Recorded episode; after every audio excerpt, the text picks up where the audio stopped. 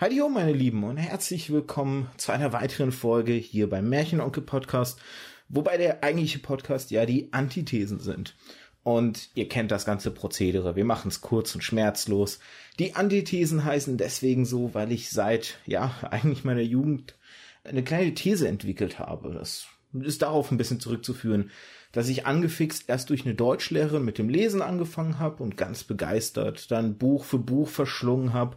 Naja, irgendwann dann natürlich auch Videospiele angefangen habe zu zocken, wie wahrscheinlich jeder Jugendlicher in den 90ern. Und Filme natürlich auch konsumiert habe. Filme, Serien, so alles Fernseher lief ständig bei mir, obwohl ich am PC am Zocken war. Naja, und überall hat man Geschichten wiedergefunden und die habe ich konsumiert. Und wenn man ganz viele Geschichten konsumiert, kann es schon mal sein, dass man eine persönliche These aufstellt, die da in meinem Fall lautet, ein jedes Medium wird durch eine gute Geschichte qualitativ besser. Tja, das ist erstmal die These. Aber so eine These ist natürlich nichts, wenn man sie nicht überprüfen kann oder zumindest ihr wenigstens, sagen wir mal, auf den Zahn fühlen kann. Und dafür gibt es dieses kleine Herzensprojekt von mir. Die Antithesen. Deswegen auch passend dazu der Name. Denn hier wird so ein bisschen überprüft, inwieweit meine These Hand und Fuß hat. Oder, naja, manchmal ist es vielleicht auch nur die Ausrede, um mit coolen Gästen über coole Themen zu sprechen ja, und heute habe ich mal wieder einen Gast, der ähnlich wie kürzlich Lasse ähm, sich auf einen Aufruf von mir hin gemeldet hat.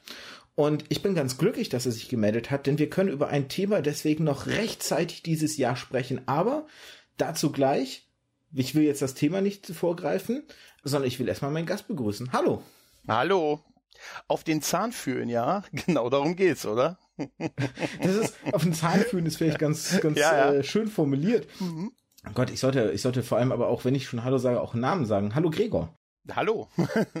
Vielleicht, bevor wir zum Thema kommen, noch ganz kurz, wo man dich herkennen könnte, denn ähm, du bist nicht, sagen wir mal, ein unbeschriebenes Blatt, was Podcasten angeht. Du bist mal wieder einer von dieser mir erstaunlichen Sorte, die es schafft, ganze sechs Podcasts zu führen. Darunter Nerd und Krempel, ein schöner Nerd-Podcast. Das ist für mich natürlich immer äh, etwas, was mich begeistert, so als selbsternannter Nerd. Dann hast du noch den grauen oder der graue Rat, wie er richtig heißt, ein Babylon 5 Podcast. The Inner Child. Wir haben gerade so ein bisschen im Vorgespräch ge gesprochen. Da haben wir so ein bisschen oder habe ich so gefragt, so Nostalgie-Podcast und du hast es gesagt, so im groben, im groben Jahr. Da kannst du gerne das gleich nochmal etwas genauer ausführen. Die Lone Gunman Show, ein Akte X Podcast. Dinge von Interesse, so ein kleiner Solo-Podcast von dir. Und ganz, ganz wichtig jetzt, Hotel Hyperion, der Angel Jäger der Finsternis Serien-Podcast, der auch heute wichtig wird. Ja, nicht zu vergleichen mit irgendeinem Angel-Podcast. Äh, es wird gerne mal verwechselt. ja, ein generisches Wort in Deutsch. Und dann, ja, ja, und dann hab, ja, tatsächlich. Ach, was meinst du, was ich da schon an Sprüchen gehört habe? Oh, du, was, du, wie plan, ich überlege schon jede Folge mit, ich plane meine Hörer an Land zu ziehen, weißt du? Oh. Und dann haben wir auch noch unsere, äh, haben wir noch als E-Mail-Adresse Rezeption at, at Hotel Hyperion, also Buchungsanfragen nehmen wir gerne an. Aber man muss auch dazu sagen, bei der Menge an Podcasts, die du gerade aufgezählt hast, ich bin da immer Teil von, äh, in der Regel immer Teil von einem Team. Also ich darf da quasi mitmachen. So alleine wirklich in Verantwortung stehe ich im Prinzip für, für Dinge von Interesse.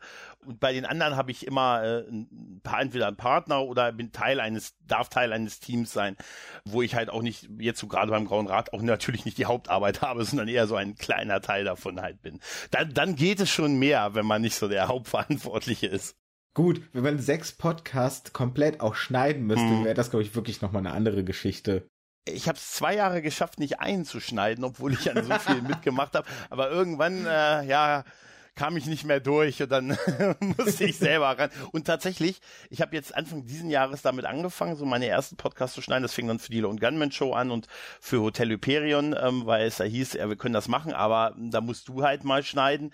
Und jetzt nach so einem halben, dreiviertel Jahr habe ich tatsächlich Spaß daran gefunden, aber ich bin immer noch sau langsam. Also ich brauche immer noch die doppelte Länge der Folge, um das Ding zu schneiden. Uh, doppelte Länge ist ja noch gut. Ich schneide, ach Gott, also wenn so eine Folge eine Stunde lang ist, bis ich mit der Bearbe Nachbearbeitung fertig bin, bin ich so bei vier Stunden Nachbearbeitungszeit, oh, okay. weil ich dann natürlich auch die, die ganzen Dinge, die dann erwähnt werden, nochmal nachrecherchiere und die Links okay, raussuche gut. und so. Also das zähle ich dann alles schon mit, mit rein. Und ich bin halt auch so ein ganz, ganz pingiger Mensch. Ich versuche dann auch möglichst so Amps und sowas rauszuschneiden, um Gespräch ah, einfach nee. flüssiger wirken zu lassen. Und dann, das, das macht auch nochmal echt Arbeit. Ja, das stimmt. Also gut, da, so ist es nicht ganz. Also auf meiner Low-Basis, auf der ich das mache, aber da dauert es halt auch schon die doppelte Länge. Ne? Ah, stell dein Licht nicht nur in Scheffel. Aber ja. wir haben es jetzt schon angesprochen, äh, Hotel Hyperion, ähm, Angel, mhm. das wird heute das Thema so ein bisschen. Und da vielleicht vorweggegriffen, wenn ich es richtig mitbekommen habe, ist so ein bisschen euer Podcast daraus auch entwachsen, dass ihr im Buffy-Podcast Once More with Feeling zu Gast wart oder teilweise zu Gast wart. Korrigiere mich, wenn das falsch ist. Nee, absolut, das ist absolut korrekt. Also der Sascha und ich, mit dem ich den Podcast mache, auch mit dem ich auch halt im Grauen Rat äh, tätig bin, der, wir sind halt äh, Buffy und Angel Fans halt und haben halt äh, dann den Buffy Podcast für uns entdeckt, den Once More with Feeling Podcast. Und dann äh, haben wir angefangen da unabhängig voneinander uns Audiokommentar, also den Audiokommentaren zu schicken, also uns klassisch rangewanzt halt an, an den Podcast, so dass wir schon in den Staffelgalen immer so hintereinander dran waren.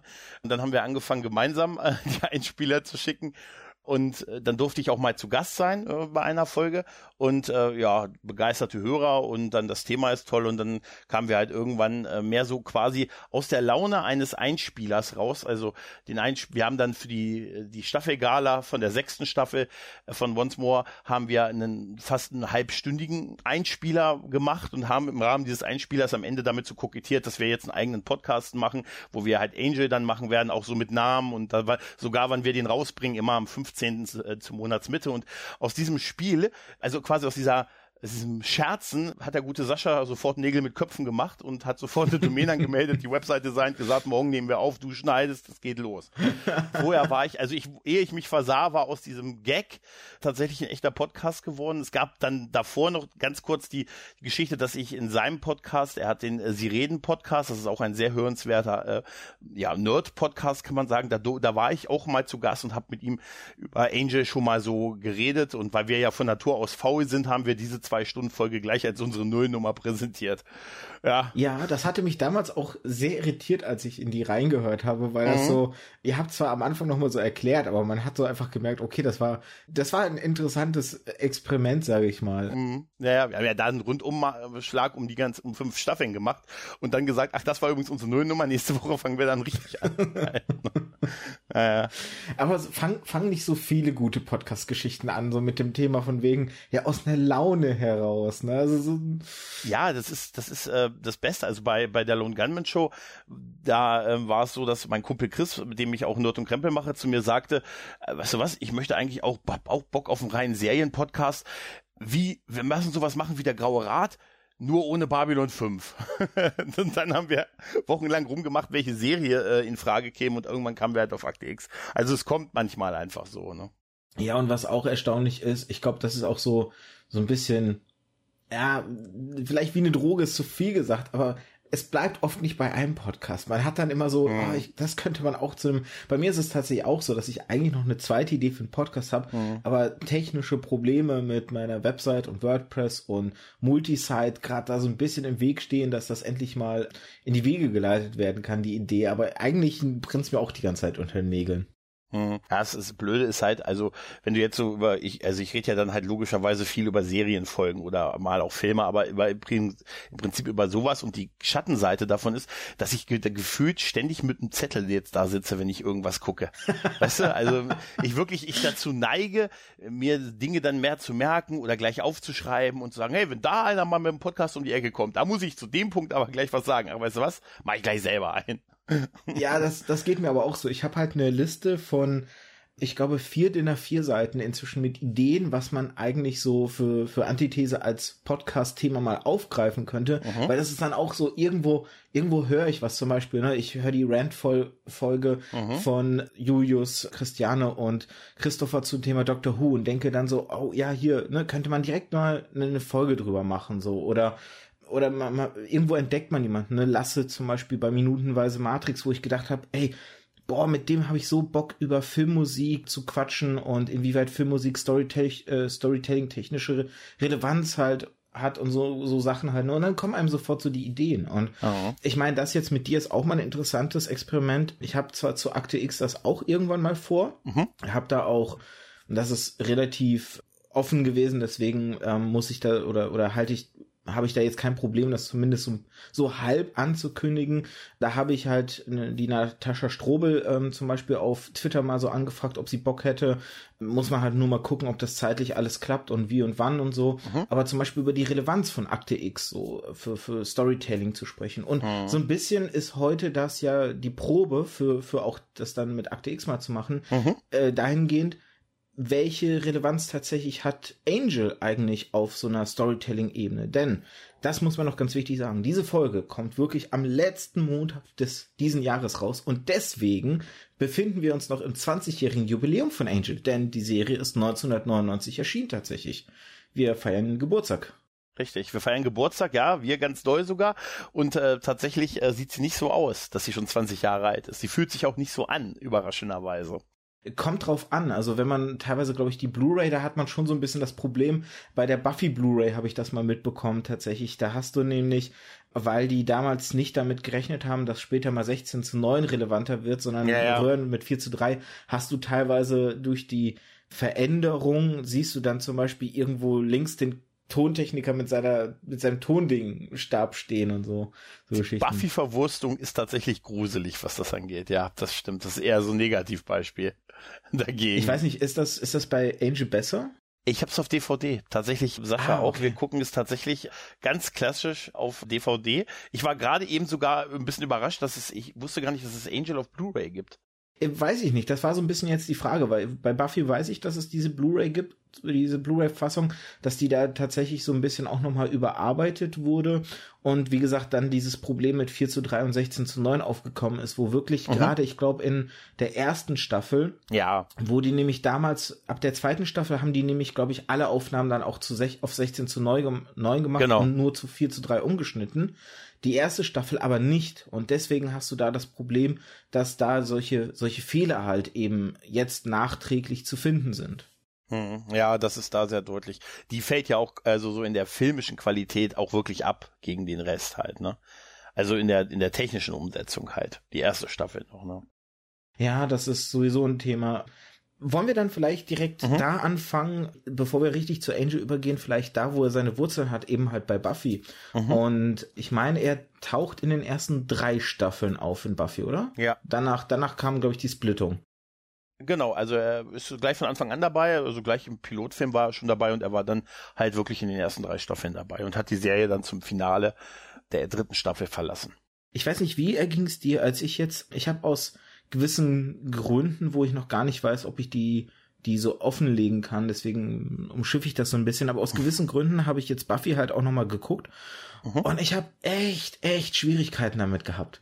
Es fiel mir richtig schwer und und das nicht allein nur in der ersten Staffel. Und was ich dann zum Beispiel, ich habe ich hab lange mit mir gehadert und ich habe mich gewundert, so, wa, was ist da los? Du hast Buffy geliebt ohne Ende. Was ist mhm. da los, dass du plötzlich das Gefühl hast, das ist doch nicht mehr Buffy, das ist doch eine andere Serie. Die haben die Serien ausgetauscht, Paralleluniversen mhm. oder so einen absurden Quark. Weil es war, es war richtig cringig für mich teilweise. Ich habe ich hab wirklich während des Guckens mehrfach auf Pause drücken müssen, weil ich die nicht am Stück durchgeguckt habe. Und ich habe dann sehr lange drüber nachgedacht und habe dann für mich tatsächlich, glaube ich, so so so ein bisschen die Ursache gefunden, sage ich mal. Okay. Und zwar ähm, ist, glaube ich, für mich sehr stark das Alter das Problem. Buffy hat für viele Serien, die danach kamen, den Weg geebnet und hat für viele Serien, die danach kamen, viele Dinge etabliert. Aber ist auch gleichzeitig ein Opfer seiner Zeit. Wenn ich es vergleiche zum Beispiel mit Supernatural, ähm, ich weiß nicht, hast du die Serie Supernatural gesehen? Kennst du die? Ein bisschen, also relativ, also nicht viel, aber ich weiß ungefähr, um was es da geht. Ja, aber du weißt so auch die Optik wahrscheinlich dann, ne? Ja, ja. So. ja. Supernatural wirkt viel authentischer, sage ich mal. Bei Supernatural zum Beispiel wirken die Kämpfe nicht so gestelzt und du hast wirklich das Gefühl, das sind echte Kämpfe, die da ablaufen. Wenn Sam oder Dean von einem Monster attackiert werden und weggestoßen werden oder verletzt werden, dann merkst du es ihnen an, weil ihre Klamotten dann ein bisschen schäbiger aussehen, schmutzig alles mhm. wird,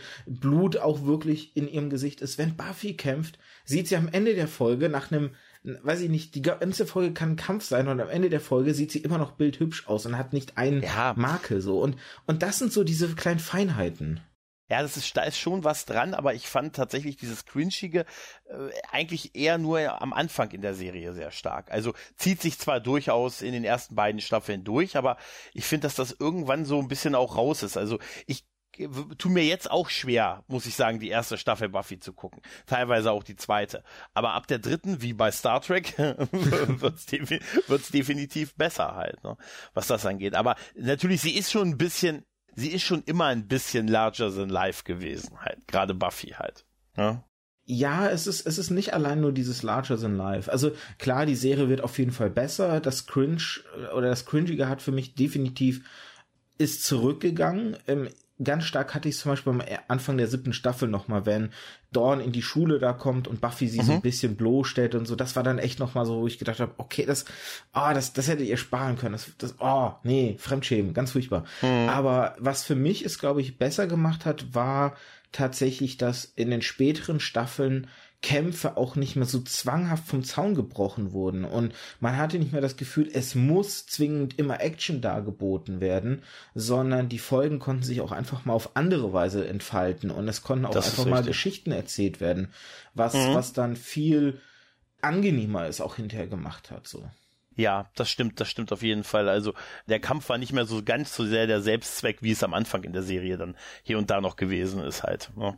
Ja, und es war halt auch nicht, nicht mehr so, so die lächerlichen Kämpfe halt, ne? Ja. Ähm, ich meine, du hast, ich muss da, ich muss da immer ein bisschen an Herr der Ringe denken. Da gibt's diese mhm. schönen, diese, diesen schönen Filmfehler, den man gar nicht im Film wahrnimmt, sondern nur wenn man, wenn man drauf hingestoßen wird, wenn die in den Minen von Moria von den Urukai überfallen werden, dann siehst du eine Szene, wo Gimli halt zu Boden geworfen wird und du siehst quasi, während er sich aufrichtet, am rechten Rand schon den Urukai stehen, der jetzt brav wartet, dass der Zwerg erstmal sich aufrichtet, bevor er ihn attackiert, so ganz höflich. Und das hast du bei Buffy aber ganz häufig gemerkt, dass du einfach gesehen hast, so, okay, wir haben, wir kriegen, wir haben nicht das Budget, so eine gute Choreografie durchzu Plan und dann stehen da überall die Statisten und warten so, wann hm. ist mein Moment, dass ich jetzt eingreifen kann. Das, also ich, ich muss ganz ehrlich sagen, ich kann, kann das verstehen, aber ich verorte das wirklich auf den Anfang der Serie, auf die ersten beiden Staffeln eher so, weil äh, sie ist halt als Kinderserie mit wenig Budget im Prinzip gestartet und hat erst nachdem der Erfolg ja da war, auch deutlich mehr Mittel bekommen. Also ja, ich finde, ja. man, man sieht, also ich finde die dritte Staffel sieht zum Beispiel schon ganz anders aus als gerade die erste, also jetzt im Vergleich zur ersten. Und das wurde halt immer weniger. Ich fand später die Kämpfe. Auch ähm, tatsächlich deutlich, deutlich härter und auch deutlich besser choreografiert. Aber natürlich, ganz ehrlich, sieht man den Wechsel zu den Stuntleuten natürlich heute extrem. Gerade jetzt bei hier Figuren wie Spike oder so, weißt du? Weil die haben aus irgendeinem Grund ihm einen total bulligen Stuntman gegeben. Musste man darauf achten. Der ist deutlich breiter als James Masters. Und ich finde, da sieht man es immer sehr extrem halt. Ne? Tatsächlich siehst du ja heute in Filmen das eher nicht mehr, diesen Wechsel zwischen so Kamera, so Stuntleuten. Und das ist bei Buffy damals gerade noch bei den Männern ein bisschen stark gewesen, das stimmt schon. Aber wie gesagt, ich finde es dann deutlich besser später. Und Angel hat ja, wenn du schon den Erfolg ansprichst, dann wiederum von diesem Erfolg profitiert. Mhm. Weil bei Angel siehst du diese Kinderkrankheiten nicht so stark. Die, die erste Staffel von Angel leidet an anderen Problemen. Äh, tatsächlich? Finde ich zumindest. Also das ist interessant, weil wir sind jetzt bei der Hälfte ungefähr durch, etwas mehr als der Hälfte. Und bisher sind wir echt sehr, sehr überwältigt davon, wie gut diese Staffel ist und wie viele gute Elemente da waren und dass wir bisher kaum schwache Folgen hatten. Und selbst wenn es schwache Folgen waren, sie immer noch besser waren als, weiß ich nicht, Dr. Who aktuell oder so. Nein, gut, das ist kein Vergleich, aber ich finde bisher äh, das wirklich sehr, sehr gut. Was, was, was wäre denn für dich so eine Schwäche, die die erste Staffel hatte bei Angel? Also ich weiß, dass es eher die Stories waren, die ich bei mhm. Angel hinten raus besser fand. Was mich dahingehend ein bisschen traurig macht, weil ich finde eigentlich das Konzept der ersten Staffel, was mhm. eigentlich nur in der ersten Staffel wirklich vorhanden ist, besser, weil in der ersten Staffel ist ja wirklich die Idee, wir helfen den Leuten, die mhm. sonst hilflos wären. Genau. So, ne? Und dann genau. ist es so ein bisschen, Monster of the Week ist vielleicht zu viel gesagt, aber vielleicht sagen wir Opfer der Woche oder, mhm. oder Hilfsbedürftiger der Woche, so ein bisschen, ja. ne? Und das wird dann später, wenn dann wieder hier dieser Punkt kommt, wir müssen die Welt retten, weil die Apokalypse davor steht. Und das wird ja eher so ein, so ein gängigeres Ding, dass es dann um größere Dinge als mhm. die Probleme des Einzelnen geht in den hinteren Staffeln und dadurch aber auch stringentere Geschichten erzählt werden. So die die Einzelgeschichten, Einzelfolgengeschichten, die waren mal gut und mal wieder so ein bisschen mehr und das hatte so ein, ein, fand ich, sehr starken, starken Schwankungsgrad. So. Ja, aber es hätte sich vielleicht auch äh, totgelaufen, wenn man das jetzt die ganzen fünf Staffeln äh, durchgezogen hätte, dass er jede Woche irgendwie einer anderen Maid äh, in Nöten quasi hilft. Aber du hast Deswegen sage ich ja, war es ja besser, dass sie, dass sie es ja. verändert haben. Womit sie natürlich dann auch Probleme gekriegt haben, weil bis zur vierten Staffel lief ja parallel Buffy. Und wenn dann in beiden Staffeln ähm, diese Superlative war, in der einen Serie war die Welt in Gefahr, in der anderen auch, dann, dann hast du gesagt, oh Gott, Hoffentlich versagt keins der beiden Teams. Was ja sogar. Ja, und zum Glück sind sie an den beiden Orten, ja, wo die Kacke am Dampfen ist. Ja, ne? ja, und wie schön, es gab da aber auch tatsächlich Anspielungen von äh, Angel macht die zweite Front und solche Geschichten halt. Ne? Mhm. Also die konnten ja irgendwann nicht mehr so gut crossovern, weil die, weil Buffy ja den Sender gewechselt hat und dann war, liefen die auf verschiedenen Sendern. Nach der zweiten Angel-Staffel muss das ungefähr gewesen sein. Dann war dann so eine Phase, wo die sich nicht mehr so äh, richtig crossovern konnten. Und da war es natürlich so ein bisschen, weißt du, ja, da geht die Welt unter, da geht die Welt unter, hm, naja, das ist dann halt ein bisschen, ja, so wie heute halt, so ein bisschen die Superlative. Irgendwann sagst du dir auch, muss es denn immer mehr sein halt? Ne? Reicht nicht nur Los Angeles. Ne? Aber wir springen jetzt schon zu, zur Angel-Serie. Ähm, ganz mhm. kurz noch, um bei Buffy zu bleiben. Wie empfandest du denn diesen Charakter Angel innerhalb des Buffy-Kosmoses damals erstmal? Ja, am Anfang tatsächlich ein bisschen, ähm, also eigentlich haben sie ihn ja sehr clever eingeführt. Ne? Er war ja irgendwie so der mysteriöse, fremde Schönling. Und dann dauerte es ja ein paar Folgen, bis man gemerkt hat, dass er ein Vampir war. Das ging ja, glaube ich, erst nach der Hälfte der ersten Staffel. In dieser, die Folge heißt ja auch Angel. Da ist ja herausgekommen, dass er ein Vampir ist und dann ist Darla ja nochmal aufgetaucht. Und dann war es deutlich interessanter als davor, fand ich. Und dann gerade ihm hat dieser, dieser Charakter, dieser, diesen zweiten Charakter, den er hat, Angelus, das hat ihm halt extrem gut getan, finde ich. Mhm. Weil sonst, glaube ich, wäre der Charakter, gerade wie er am Anfang ausgerichtet war, relativ schnell langläufig, äh, langweilig gewesen und so ein bisschen hätte, hätte sich totgelaufen. Aber dadurch, dass er diese Komponente hatte, dieses, dieses, dieser absolut böse Kerl und dass das unter, dass sie nicht miteinander äh, einen Moment wahren Glücks erleben dürfen, Weißt du, äh, das hat einfach eine, eine, ganz tolle Kombination gegeben und eine ganz tolle und hat den Charakter sehr, sehr weitergebracht. Also und David Burnians, ich kann es gar nicht oft genug sagen, ist halt einfach irgendwie der, der, der beste Beweis für einen Leading Man. So allein optisch. Mhm. Sieht heute noch fast so aus wie früher. Man könnte meinen, er ist wirklich ein Vampir. Das ja. Gefühlt ist der kaum gealtert, der Junge. Er und Adam Baldwin und Keanu Reeves scheinen irgendwie in derselben Sauna zu sein. also, haben, haben den Jungbrunnen gefunden. Ja, es ist aber wirklich so. Und dann. Oder den Lazarus Pit. Sorry. Ja, stimmt. stimmt. Und in der dritten Staffel ging es ja überwiegend darum, dass die sich ein bisschen voneinander fernhalten mussten und dann aber doch wieder nicht konnten. Und äh, alles ging dann schon in Richtung, dass er gehen musste halt. Und ich fand irgendwie, er hat in Angel eine schöne, äh, in Buffy eine schöne Charakterentwicklung gemacht, die einfach mit dem Weggang zu einer eigenen Serie einfach war, einfach der nächstgelegene logische Schritt. Ich finde auch ganz interessant, dass eigentlich irgendwie die Charaktere, also der Charakter Angel in der, in seiner eigenen Serie noch mal düsterer oder vielleicht liegt es auch daran, dass die Serie gefühlt düsterer war mhm. als eben in Buffy, weil in Buffy hast du natürlich ganz stark auch eben diese diese Liebesthematik, ne? Mhm. Er ist ja sehr krass eigentlich. Ich meine, er ist ihr Partner, glaube ich, der am längsten ist. Also, wenn ich überlege, Spike war, glaube ich, nur zwei, oder mit Spike war sie eine Staffel oder maximal zwei zusammen. Ja, Hier mit diesem Typen von der Organisation, oh, ich weiß schon gar nicht mehr, wie die Organisation hieß. Dieser, Initiative. Riley Finn, die Initiative. Danke, die, oh. ja. Mit dem war sie auch nur eine Staffel oder eineinhalb, aber mit Angel waren es ja, auch wenn sie nicht durchgehend zusammen waren, war das so die längste Zeit, die da auch irgendwo und ich glaube auch die prägendste Zeit. Ne? Also mhm, ja. ähm, für viele war Angel Buffy immer noch so das Paar, wobei Spike und Buffy auch eine echt gute Dynamik hatten. Definitiv, definitiv. Also es sind alles wirklich großartige Figuren. Ich finde auch, dass, obwohl, also meine Meinung ist, Angel ist dunkler als Buffy, weil es auch erwachsener ist. Also hm. man sagt ja immer so, Buffy ist der Weg ins Erwachsenwerden, was eigentlich für mich hat das vom Alter halt damals auch gepasst, weißt du, so als das hier ja, lief, 17 ja. oder so, weißt du, da ist dann der Weg zum Erwachsenwerden, den ich bis heute noch nicht abgeschlossen habe, aber das, äh, das war halt, äh, da war halt Buffy der Weg dahin, so High School und so die ersten Schritte im Leben. Wie sagt äh, Sascha immer und Angel ist dann so, du bist jetzt äh, von zu Hause ausgezogen und in einer fremden Stadt und hast deine eigene Wohnung. Ja, das Und das ist Angel gut. dann ja. halt, ne? Das trifft's total. Er hat total recht damit. Das ist so ein bisschen der Unterschied. Du bist ausgezogen von zu Hause und hast deine eigene Wohnung. Und mit all diesen Problemen. Es ist halt düsterer und erwachsener und ernsthafter. Aber ich finde, der Angel, der, also, der ist viel menschlicher und empathischer noch in Angel, als er es bei Buffy war. Weil er ist nur am Anfang noch sehr in sich verschlossen und später öffnet er sich den Leuten, also seinem, seinem Team quasi immer mehr. Das merkt man schon in, den, in der ersten Hälfte der ersten Staffel, dass er deutlich aufgetauter ist mit, den mit den Leuten, die ihn umgeben, zu den Leuten, die ihn umgeben und überhaupt in der Beziehung zu anderen Menschen. Das ändert sich auch nochmal, aber Ja. ne, da ist schon was dran.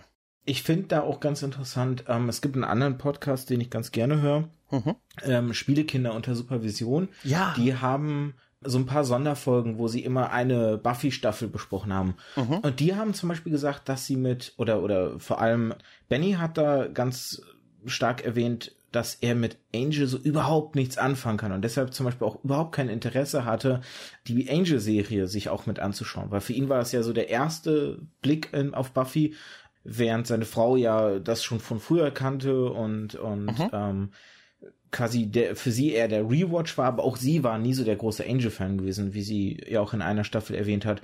Und das fand ich immer so erstaunlich, weil für mich tatsächlich, ich habe so, so ein bisschen versucht, mich zurückzuerinnern, weil bei mir ist es tatsächlich ziemlich lang her, dass ich Angel, also ich habe wirklich Angel damals geguckt und danach überhaupt nicht mehr, ähnlich wie Buffy. Ich habe das auch zu seiner, zu ihrer Zeit geguckt, Buffy, und dann jetzt erst kürzlich in diesem Jahr als Rewatch wieder, um mich, um mich, wie gesagt, auf ähm, ein Projekt vorzubereiten. Und es war jetzt auch so, als ich dich dann so angefragt habe, so, dass ich so gemerkt habe, boah, von Buffy ist die aber auch schon viel, viel mehr hängen geblieben als von Angel. Ist tatsächlich so. Obwohl ich eigentlich beides gleich gut fand. Also das ist tatsächlich bei mir auch so und das ist sehr äh, sehr interessant. Ich habe beide Serien damals auch komplett geguckt, aber gefühlt, also was heißt gefühlt, mir ist definitiv mehr aus Buffy hängen geblieben als aus Angel. Äh, bei Angel habe ich teilweise jetzt das Gefühl, neue, also ich weiß nicht so richtig, was jetzt kommt, ne, und was mich erwartet. So so ganz grob weiß ich es natürlich schon, aber ich kann mich garantiert nicht mehr an jede einzelne Folge erinnern, obwohl ich es damals auch geguckt habe komplett. Während ich bei Buffy das noch äh, wirklich dir den kompletten Storyverlauf aller Staffeln so ganz grob ohne Probleme erzählen könnte. Ja? Also es ist wie eine neue Serie sehen und darauf freue ich mich gerade ein bisschen. Ich frage mich, aber wo, wo, woran liegt das? Weil ich meine, böse Zungen würden jetzt vielleicht sagen, naja, die Serie hat halt einfach keinen bleibenden Eindruck hinterlassen, was jetzt ja Mhm. eigentlich nichts Positives wäre, sondern sie eigentlich ja erstmal als etwas Negatives darstellt. Ja, ich glaube, ähm, dass äh, Angel damals auch, also Buffy war dann halt da und Buffy hat man dann geguckt, dann lief es irgendwie erst lange Samstagnachmittags. Ne, dann ist es ins Abendprogramm gewechselt, dann kam irgendwann Angel dazu und dann war Buffy weg und dann lief Angel ganz spät. Man hat es dann irgendwie, ähm, es war nicht mehr das Highlight so richtig. Gerade wenn es als Angel dann so alleine steh, gestanden hat. Also es ist irgendwie, es war halt so der Spin-off von Buffy. Und deshalb war der Fokus immer mehr so auf Buffy. Und hey, ich war damals ein Typ, ich war 18. Natürlich habe ich mich für Buffy interessiert, bitte. Ne? Nein, und ich glaube einfach, dass man, dass das irgendwie, ich muss das auch häufiger gesehen haben. Also würde ich jetzt mal echt sagen, dass ich das definitiv häufiger noch gesehen habe als, als Angel. Und es kam ja auch einfach später. Ich glaube, irgendwie ist es, da hat es damit ein bisschen was zu tun. Da, du darfst ja nicht vergessen, das war ja noch so, man musste auf den, man hat ja die Fernseher, man hat ja von der Fernsehausstrahlung gelebt. Ja, DVDs habe ich ja auch erst Jahre später gekauft. Ja. Ja, und dann nimmt man sich's immer vor, die Serie zu rewatchen und dann steht sie da. Weißt du? Die Zeit vor allem, ne? Ja, die Zeit. Jetzt, jetzt, ich, ich zwing mich dazu mit Podcasts machen. Weißt du? Ich tue die Podcasts nur, um mich dazu zu zwingen, die Serie nochmal zu gucken. Interessantes Konzept. Ja, ja, das ist auf die Art. Kommst du zu, kommst du zu meinem unser kleiner Farm Rewatch nächste Woche? nee, ähm, dann würde mich noch interessieren, es gibt ja eine auch ziemlich prägnante Storyline rund um Angel in Buffy. Natürlich so die Story überhaupt. Ich glaube, dass, äh, also für mich, wenn ich so überlege, was sind die Buffy-Stories, die so den, den, den, den größten Impact hatten, waren das halt für mich ganz klar die Geschichte halt mit Angel halt, ne, und der Moment des größten Glücks und dadurch der Verlust der Seele und dann die Rückkehr von Angelus, aber eben auch die Geschichte mit Willow und der Magiesucht und ihrer Freundin Tara, mit der sie eine Beziehung hatte und dann eben halt mhm. auch wieder, und das ist auch so interessant, immer die Freunde werden zu den Bösen eigentlich, weil dann mhm. eben Dark Willow so ein bisschen entsteht, so die, die böse Hexe. Und also das war auch mal ein schöner Satz. Wer hat mir den gesagt? Ich glaube, es war Kati Roth, mit der hatte ich eine Aufnahme zum Thema asiatische Serien im Vergleich zu westlichen Serien. Und ich weiß mhm. nicht, ob wir das in der Folge oder nachher so im, im Gespräch wir beide miteinander hatten. Aber sie meinte, glaube ich, alle äh, geraden Staffeln bei Buffy hätten ihr immer gefallen so. Was, was so ganz interessant ist, weil bis zu einem gewissen Grad würde ich, würde ich definitiv mitgehen. Ich würde sagen, die siebte ist so ein bisschen eine Ausnahme, weil die siebte auch eigentlich zu den besseren Staffeln oh, gehört. Wow, Aber ja. die zweite Staffel ist zum Beispiel ja eben genau die mit der Angel-Handlung und die sechste ist eben die rund um Willow halt. Ja, aber Wie hat es, ja? Nee, nee, nee, ähm, also, ja, ah, ich weiß nicht, also im Gegensatz auch zu Star Trek ist es da, ich fand das eigentlich gar nicht so sehr. Also bei der, bei der vierten Buffy-Staffel war ja diese ganze, diese Riley Finn und Initiativengeschichte und wir dürfen nicht vergessen, Adam, wer sich noch an diesen Roboter erinnert. War das echt die vierte Staffel? War das nicht die fünfte? Das war die vierte Staffel tatsächlich. Nein, die fünfte war, war Gott, also war dieser, der, der Dämon, der, der Gott ist, die Frau. Ich habe den Namen jetzt gerade tatsächlich den Namen gerade nicht präsent. Und die sechste Staffel war ja diese genau diese Dark Willow Staffel, wo die ja so ein bisschen, naja, ein bisschen umstritten ist, weil es ja, weil die halt so ein bisschen, die ist halt, die fällt halt sehr raus, ne, aus der aus diesem Kontext der Serie mit. Was ist der Gegner der sechsten Staffel? Das Leben halt, ne? Ja, aber ich fand, ich finde das ne, ein schönes Konzept halt. Heute ja. Damals habe ich sie auch nicht so toll gefunden, muss ich sagen. Da ging es mir dann, also da war ich tatsächlich eher Team eher, also zweite, dritte, fünfte und siebte Staffel eher als die anderen. Jetzt sehe ich es auch ein bisschen anders. Jetzt muss ich sagen, weiß ich die sechste Staffel, gerade wegen diesem Konzept. Ich meine, du erinnerst dich sicher noch an die Nemesis, also dieses Nerd-Trio, hm. was sie uns da ja am Anfang als das vermeintliche, den vermeintlichen Staffelgegner verkauft haben und dann ging das ja in Richtung Dark Willow.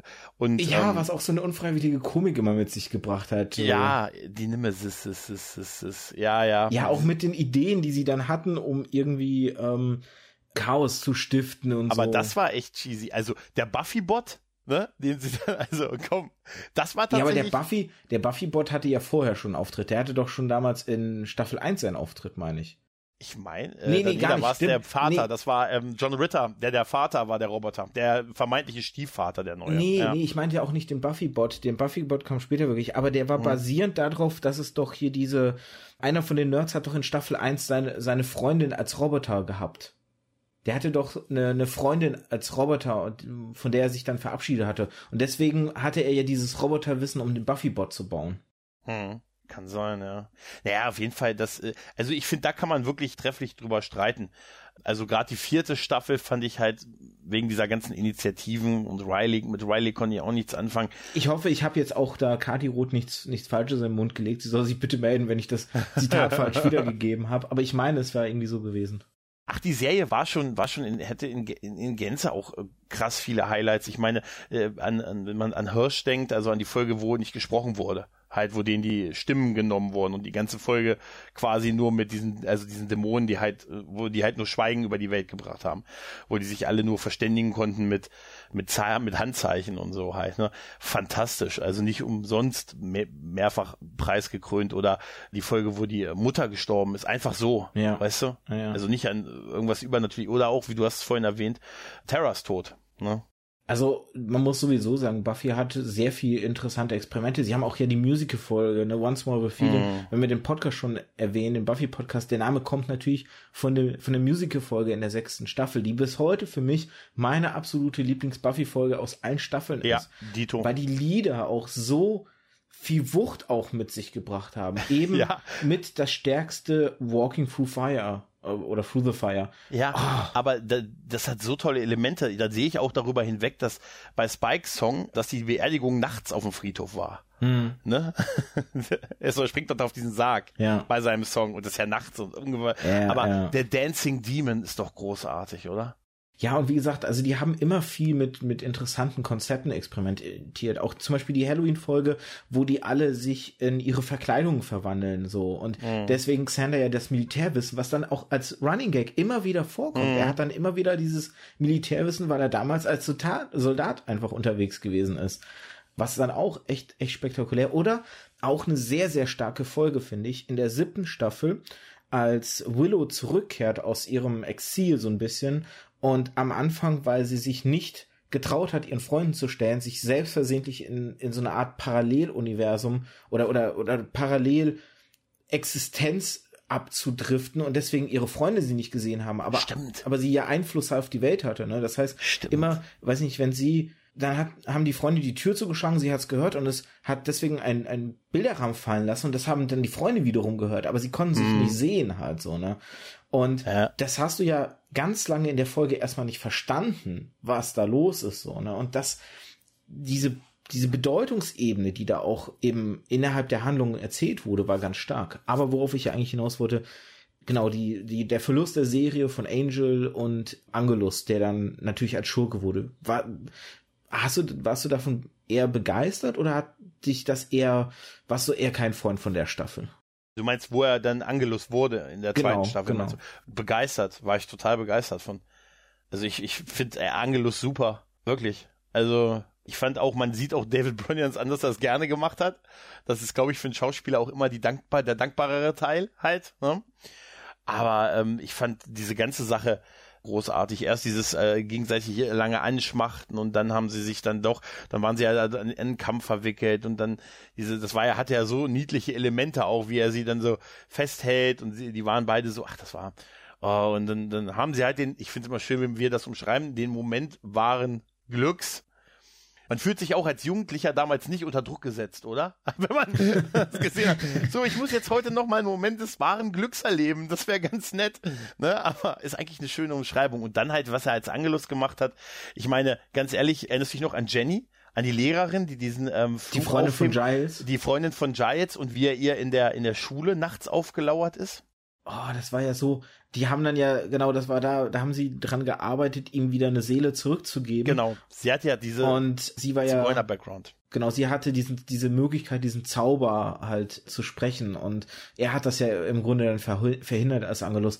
Und das hat, es hat mich damals auch echt traurig gemacht, weil mir Giles auch so leid getan hat. Ja, dann. Äh, wie er das auch, wie er sie dann quasi bei ihm in der Wohnung trapiert hat mit den, mit den, mit den Blumen, wo er noch dachte, sie wartet äh, im Schlafzimmer auf ihn und so und liegt dann da und er sieht erst im letzten Moment, dass sie tot ist und überhaupt diese ganze Sequenz, wenn sie dann abends in der Schule arbeitet und, und den Computer diesen Ausdruck macht und auf einmal Angel da sitzt und, und äh, sie sagt, äh, wie kommst du rein? Wie bist du hier reingekommen? Und, und er sagt, und er den lateinischen Satz von der Schultür vorliest und sagt, tretet ein, die ihr Wissen sucht. Ne? Und hey, was soll ich sagen? Ich bin wissensdurstig.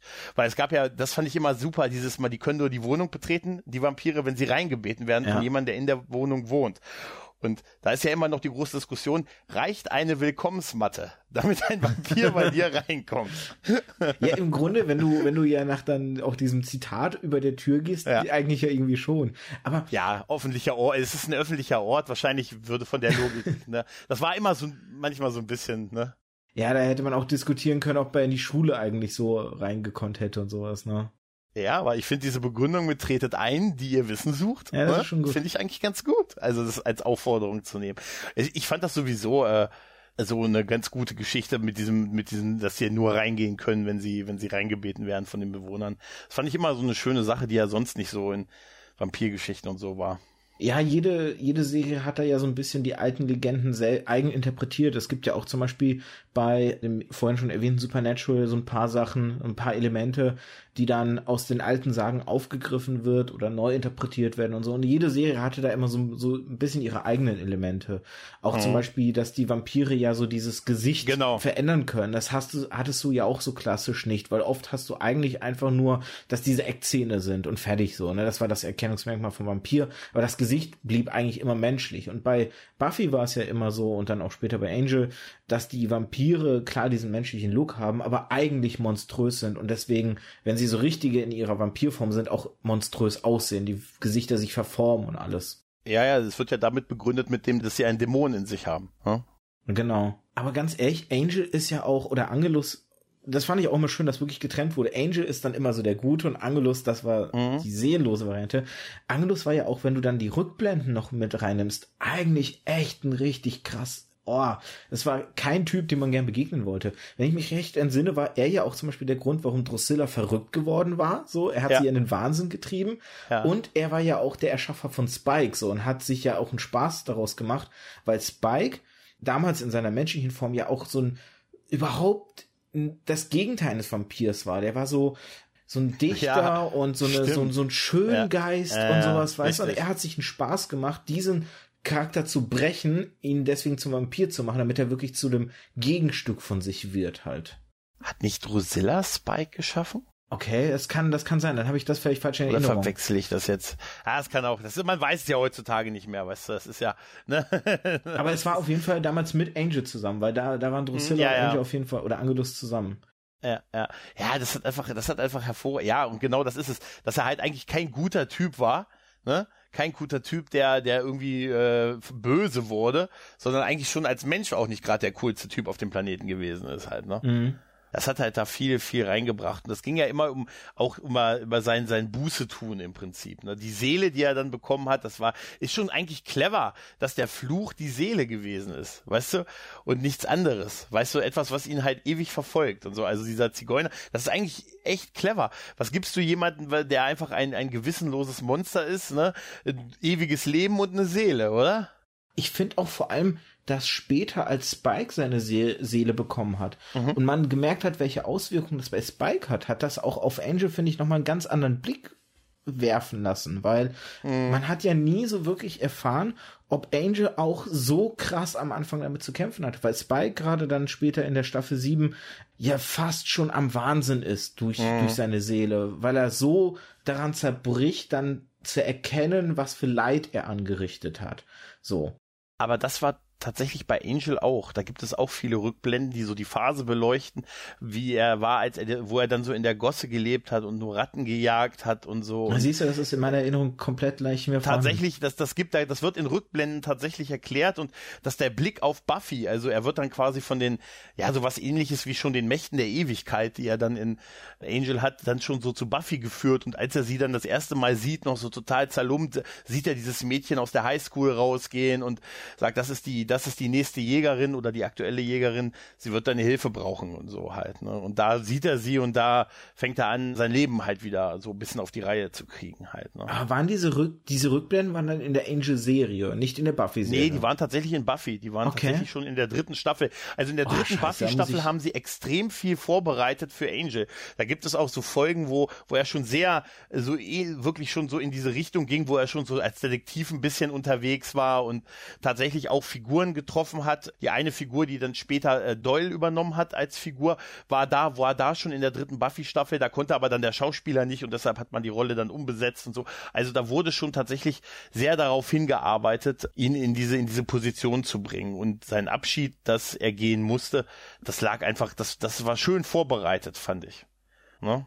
Wie gesagt, da bin ich echt gerade Dabei habe ich erst einen Rewatch hinter mir und ich habe das trotzdem schon wieder Ah, das ist, das, das, das ne, ärgert mich jetzt gerade so ein bisschen. Ich habe das Gefühl, als hätte ich total unaufmerksam geguckt, weil da, dass die Sachen schon wieder alle weg sind. Dabei ist es gar nicht mehr. Oh Gott. Aber gut, wollen wir dann? Ja, aber es ist interessant. Ja. Ja. Nee, du zuerst. Dieser, dieser Punkt, was du vorhin gesagt hast, diese Beziehung Angel Buffy, Spike Buffy, ne? Also diese beiden konträren Beziehungen, die es da gab. Welche fandst du denn besser?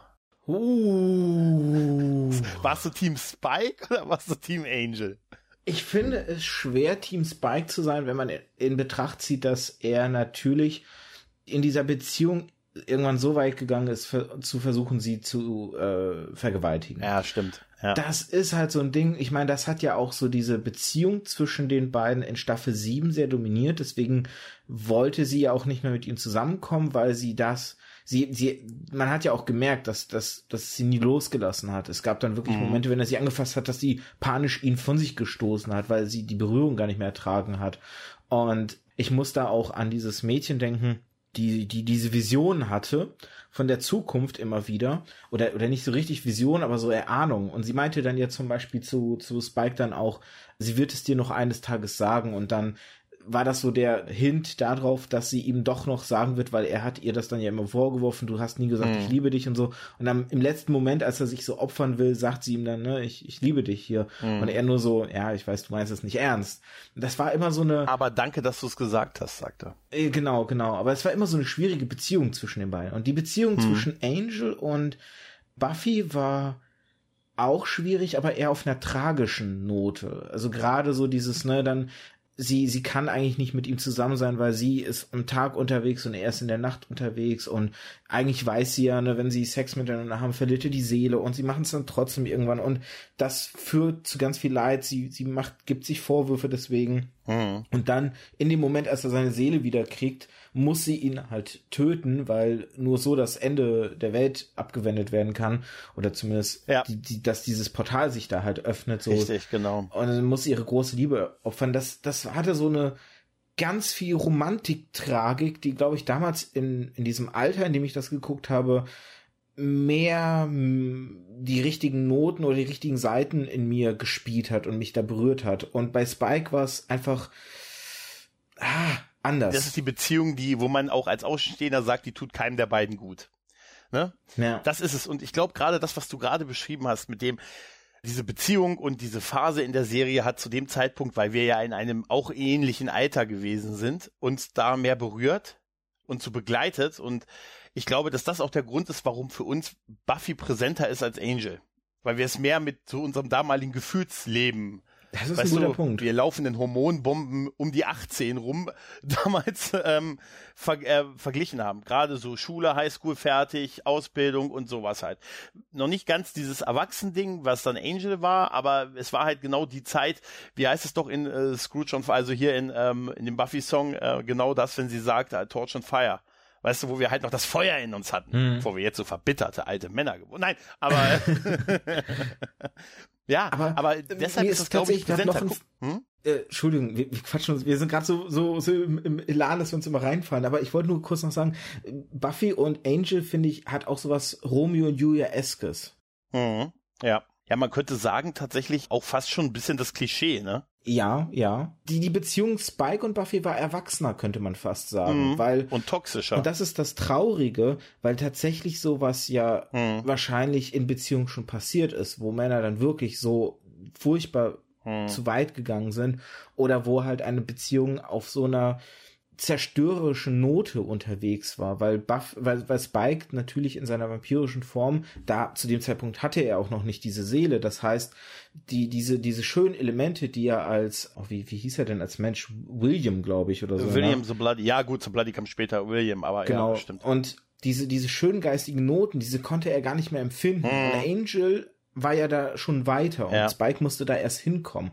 Deswegen war das wirklich eine, eine erwachsenere, aber, aber, oder realistischere Beziehung, während so die andere eher so diese romantische war, tragikromantische eben, so dieses Idealbild irgendwo oder, oder so diese typische, wie du schon gesagt hast, klischeebehaftete Geschichte aus Romanen und sowas, die man dann ja. so kennt, ne, und das andere ist so dieses Gegenstück.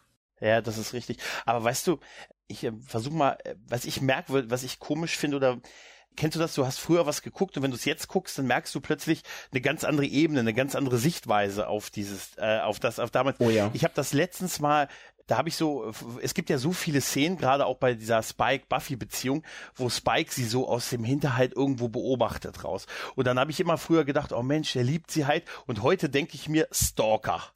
ja, Alter, wirklich, ja, ja. da denke ich so, Alter, eigentlich, was für eine Vorher, was für eine, das ist in Ordnung, dass er ihr so nachsteigt. Eigentlich hat das eine ganz schlimme Komponente eigentlich. Aber das ist mir damals wirklich gar nicht so aufgefallen, weißt du?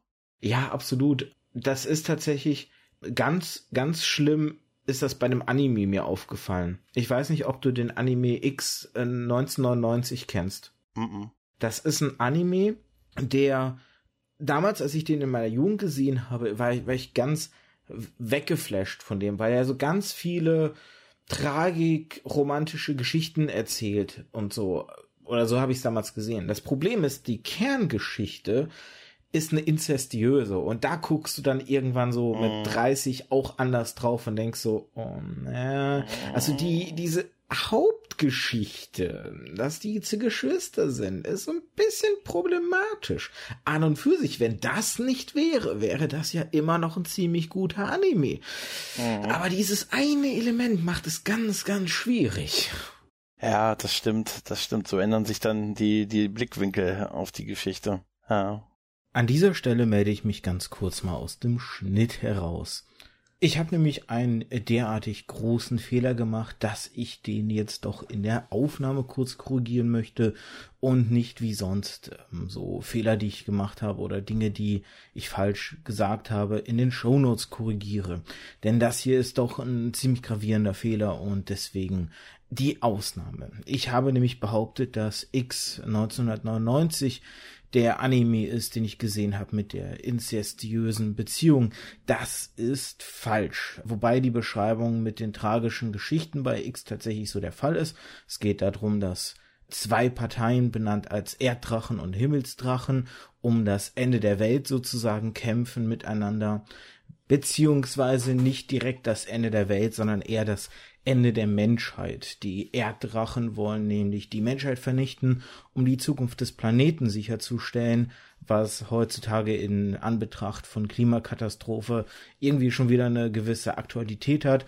Und die Himmelsdrachen stehen dafür, die Menschheit quasi zu erhalten und in dieser Mitte befindet sich, befinden sich halt auch tragische Geschichten, tragische Liebesgeschichten. So gibt es zum Beispiel ein Romeo und Julia-eskes Liebespaar, das auf den gegenseitigen Seiten Erddrachen und Himmelsdrachen stehen und wo dann eben halt ein tragischer Tod in der Mitte ist, der erst dadurch ausgelöst wird, dass eine der beiden Personen nämlich eben zur Gegenpartei übergewechselt ist.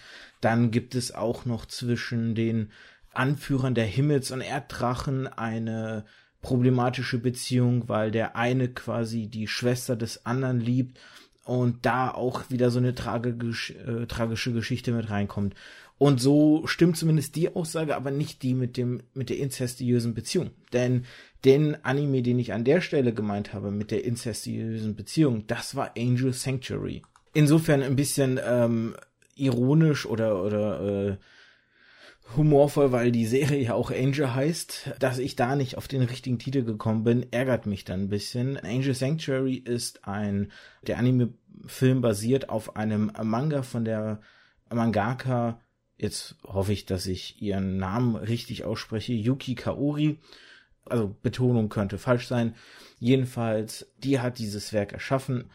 In Angel Sanctuary geht es, wie gesagt, um eine inzestiöse Beziehung zwischen einem Bruder und einer Schwester, denn der Protagonist ist in seine Schwester verliebt und gleichzeitig stellt sich heraus, dass er die Seele eines gefallenen Engels in sich trägt und deswegen auch noch in den Kampf zwischen Himmel und Hölle irgendwie mit hineingerät. Ähm, ich krieg die Story nicht mehr ganz zusammen, aber so ungefähr das war so, so die Basis und wie gesagt, wo der Fokus der Story zum großen Teil tatsächlich drauf liegt, ist eben diese Beziehung zwischen dem Bruder und der Schwester.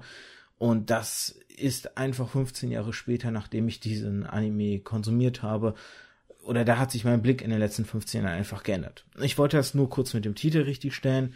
X war eine Geschichte durchaus mit tragischen Handlungen und sehr, sehr cool, ist aber nicht die mit wie ich es falsch behauptet habe, der inzestiösen Beziehung, sondern das war eben Angel Sanctuary, der an und für sich auch eine coole Story hat. Diese ganze Himmel-Hölle-Situation ist äh, ziemlich spannend, vor allem weil dieser Engel in dem Körper des Protagonisten ein weiblicher Engel ist.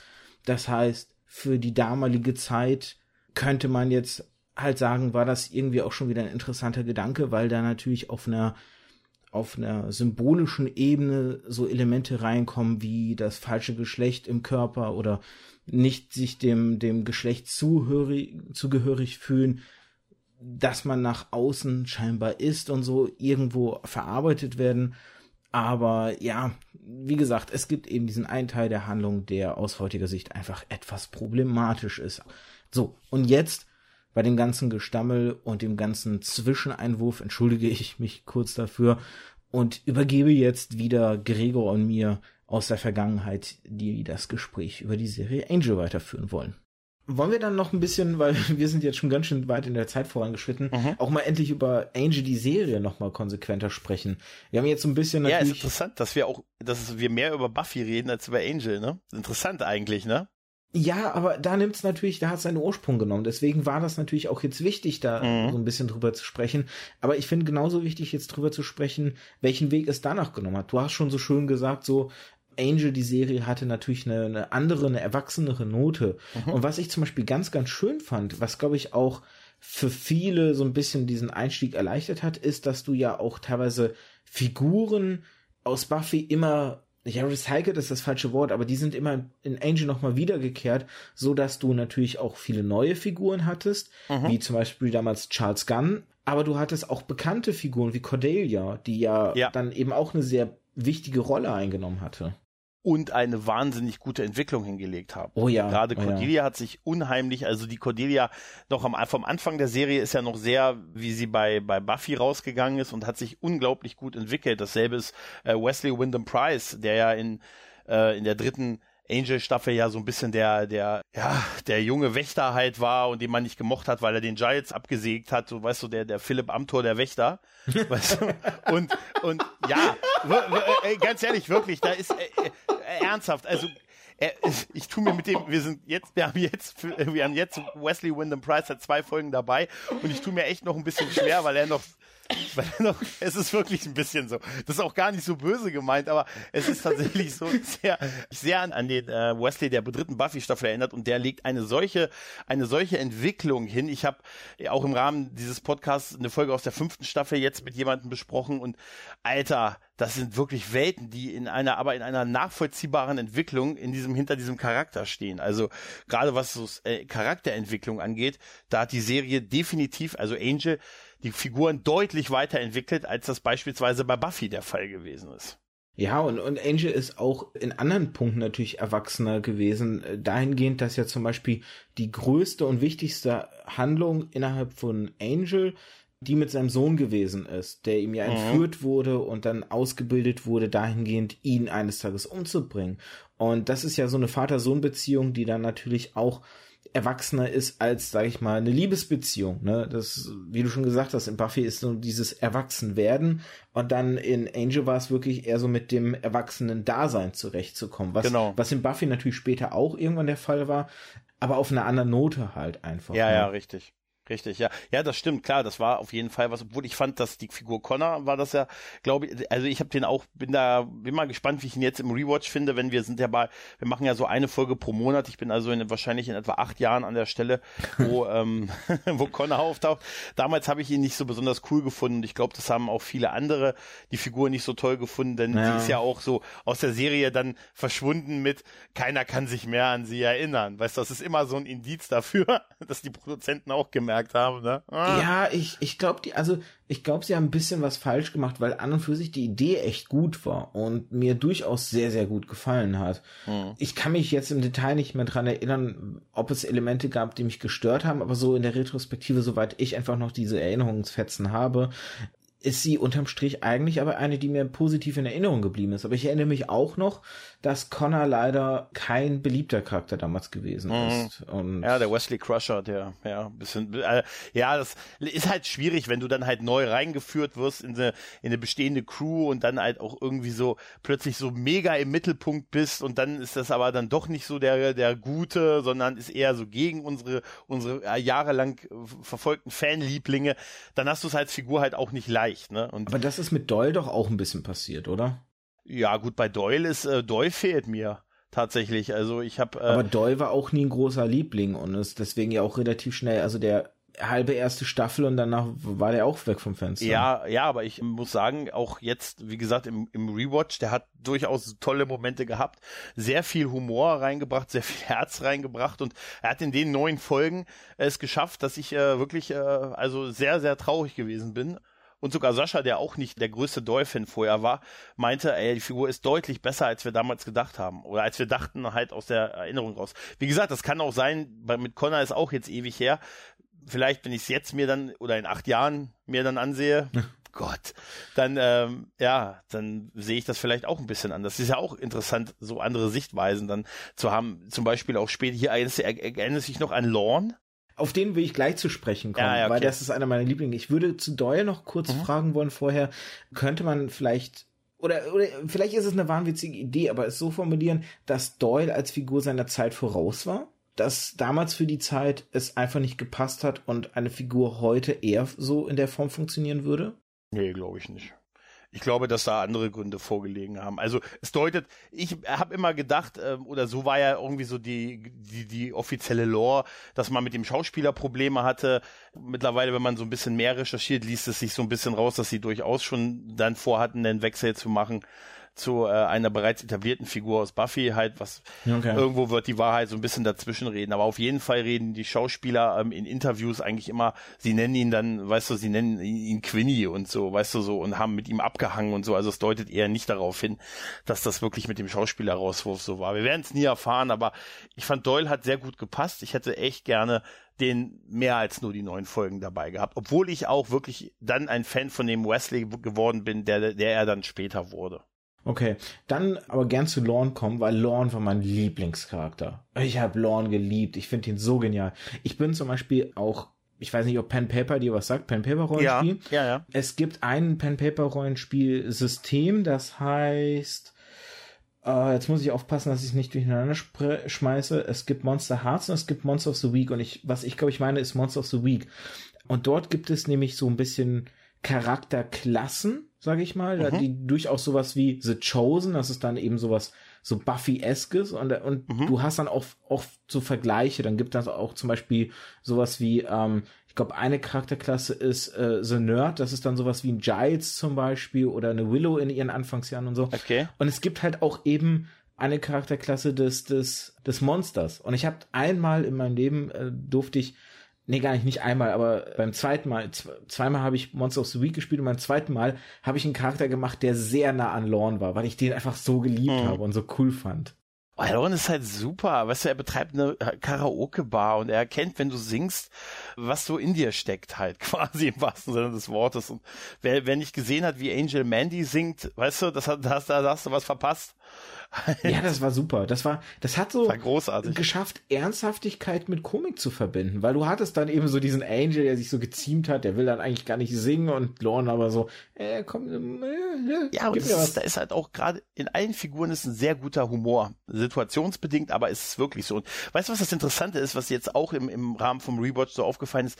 Das, Aus, das Aussehen von Lorne ist sehr ähnlich wie Doyle, wenn er Vampir, äh, wenn er sein Dämonengesicht anhat. Gerade wie es in seiner letzten Folge war. Das ist sehr ähnlich, wie Lorne später ausgesehen hat. Könnte ein bisschen Tribut daran sein. Ich weiß es nicht, aber ich möchte es glauben, sagen wir es mal so. Ja, es gibt Parallelen. Es gibt definitiv da Parallelen und natürlich Fred, wer sich noch an Amy Eckers Rolle erinnert. Ja, das war, oh Gott, Moment. Winifred Fred Burke, genau, ja. Ist, äh, am Anfang hilflose kleine Mädchen, die aber eine brillante Wissenschaftlerin ist und die dann später auch noch zu so einer Art war die nicht, Gottheit. War die nicht am Anfang auch eine von denen, die dazu gekommen ist, weil sie eben eine von diesen Helpless war, denen sie helfen wollten und so ist sie ins Team dann ein bisschen gekommen? Ja, ja ich glaube, ne, sie haben sie aus Dings mitgebracht, aus, äh, haben sie sie nicht aus, oh Mensch, wir sagen es in Pangea. Sie war in Pangea, meine ich. Das ist dritte Staffel, da bin ich äh, noch Pylea nicht. Pylea meinst du? Diese, diese komische Nebendimension da, ne? Ja, die wo, Lorne herkommt. Das war doch äh, Pangea, meine ich, oder? Ach die Gott. hieß, glaube ich, Pylea. Ah, egal, ich weiß jetzt schon wieder. Ich höre jede, ich schneide jedes Mal diesen Einspieler rein und jetzt weiß ich es nicht mehr. nee, egal, ich weiß ja, wenn das Sascha hört, wird er mit der Faust, wird er wütend die Faust in den Himmel strecken. Auf jeden Fall, Fred war halt auch wahnsinnig, äh, also eine super Figur, die dann später in der letzten Staffel, in der fünften, zu Illyria wurde, also zu dieser Gottheit. Das habe ich nicht mehr auf dem Schirm. Nee, tatsächlich, ich, ich hatte es auch nicht mehr so ganz auf dem Schirm, also mir war das bewusst, aber mir war diese Entwicklung von ihr, wie sie quasi stirbt und sich in diese Gottheit entwickelt, diese, das haben, diese Folgen habe ich mit jemandem besprochen, mit der Sabrina für unseren Podcast, quasi so ein Sprung fünf Jahre in die Zukunft und da habe ich mir diese beiden Folgen aus der fünften Staffel angesehen und ich sagte, das war eine der Folgen, wo ich wirklich Tränen in den Augen hatte als, ihr, als ihre Figur ging. Ich, das hat mich richtig emotional berührt und so aus dem Nichts raus. Sie hatte das total verdrängt, vergessen, dass sie eigentlich ihr, ihre Figur stirbt und sie eine Art Gottheit wird, bis zum Ende dann der Serie. Fantastisch. Also wirklich ganz großartig. Wenn man solche Gefühle auslöst, dann ist das, äh, das sagt schon was. Nur so zur Empfehlung. Kann man bei Hotel Hyperion nachholen. und dann darf man natürlich Gunn nicht vergessen. Mhm, Charles genau. Gunn, ich weiß nicht, wie du ihn fandest. Charles Gunn war auch ein Charakter, den ich echt geliebt habe, der echt mhm. cool war. Ja, fand ich auch. Er war ja am Anfang so der Gangtyp, der Dämonen gejagt hat mit seinen Jungs, ne? Ja. Ich glaube Ende der ersten Staffel und später war er dann ein Anwalt. oh, das muss man. Oh, das war auch ein genialer Schachzug. Eine Anwaltskanzlei als Schurken. Grandios. Wie gut ist die Idee? Wolfram und Hart. Wie gut ist die Idee? Ey, das ist das Fantastische. Weißt, weißt du noch, wie sie, wie sie versucht haben, das Hotel Hyperion zu schließen? Also, als sie das als Hauptquartier genommen haben? Sie haben das so, die Anwälte haben ihnen den Brandschutz auf den Hals gehext. äh, ganz ehrlich, diese ganze Anwaltsgeschichte mit diesem äh, und auch alleine so, dass das ultimative Böse sind die Seniorpartner. Das ist so fantastisch, weil Anwälte, jeder denkt doch, dass Anwälte, ne? Ja. Das äh, Böse äh, sind halt. Und, überhaupt. Und die, die sind so schmierig, diese Anwälte. Und es gibt dann auch eine, äh, eine Anwältin, die einen längeren Part in der Serie hat, die dann irgendwann irgendwann stirbt und aber als Geist wieder auftaucht und dann versucht ihren Arbeitsvertrag im Archiv zu verbrennen. Und das gelingt ihr nicht. Und dann sagen, dann taucht dann halt auch so jemand auf und sagen, bitte, Sie glauben doch nicht, dass mit Ihrem Tod Ihren Arbeitsvertrag mit Wolfram und Hart beendet ist und so. Und die zwingen sie quasi weiter tätig zu sein. Das ist so, das ist so großartig. Und deshalb, ich fand da noch als kleinen Sprung, die fünfte Staffel hat dann ja einen Twist gemacht, so ein Jump the Shark Moment, dass sie dann plötzlich alle selber die, die Niederlassung der Anwaltskanzlei von Wolfram und Hart von Los Angeles geleitet haben, also Angel und seine Leute, die sie davor ja vier Jahre mehr oder weniger bekämpft haben. Und die haben sie dann geleitet, diese Zweigniederlassung. Und ich fand das so großartig, also diese fünfte Staffel, die letzte leider, die ist fantastisch, die ist super. Also ist eigentlich schon fast meine Lieblingsstaffel. Generell diese Idee, also um, um da nochmal kurz drauf zurückzukommen, dieses, ja, auch Dämonen brauchen Anwälte. Und eigentlich ist ja. nichts, nichts ist so schlimm wie Anwälte. Ja. So einfach die, die da Paragraphen sich zurechtdrehen, wie sie es brauchen, um, weiß ich nicht, den Schurken noch aus der Geschichte, äh, aus, aus der, aus dem Klauen des Gesetzes zu ziehen und so. Mhm. Die, dieses, diese Idee ist einfach so, so logisch fast schon, möchte ich sagen und so naheliegend und doch so genial. Absolut. Und es hat sich halt auch dadurch, war so vieles, war, wurde so vieles so einfach erklärt. Zum Beispiel, dass Angel sich komplett am Tag in den Gebäuden von Wolfram und Hart aufhalten konnte, weil die Scheiben entsprechend waren, weil die haben ja Mandanten, die Vampire sind und Monster und deshalb ist natürlich auch deren gesamte Umgebung darauf ausgelegt. Und somit hatte er keine Probleme, sich da mehr zu bewegen. Also solche Kleinigkeiten halt auch, ne? Das ist, äh, das ist großartig. Und dieses, es gibt eine Szene, wo die quasi, ich glaube, das ist in der dritten Staffel oder so, wo sie dann zu, vermeintlich mit dem Fahrstuhl zur Hölle fahren. Ne, also quasi, er will dann endlich auf die Seniorpartner treffen und die fahren dann richtig mit diesem Fahrstuhl runter und es deutet sich darauf an, dass es die Hölle ist, weißt du, alles so mit Flammen plötzlich und dann geht die Tür auf, er steigt aus und er steht einfach in der Stadt. Mhm. Und das ist dann halt so quasi, das Böse ist halt überall und das Böse ist im Alltäglichen.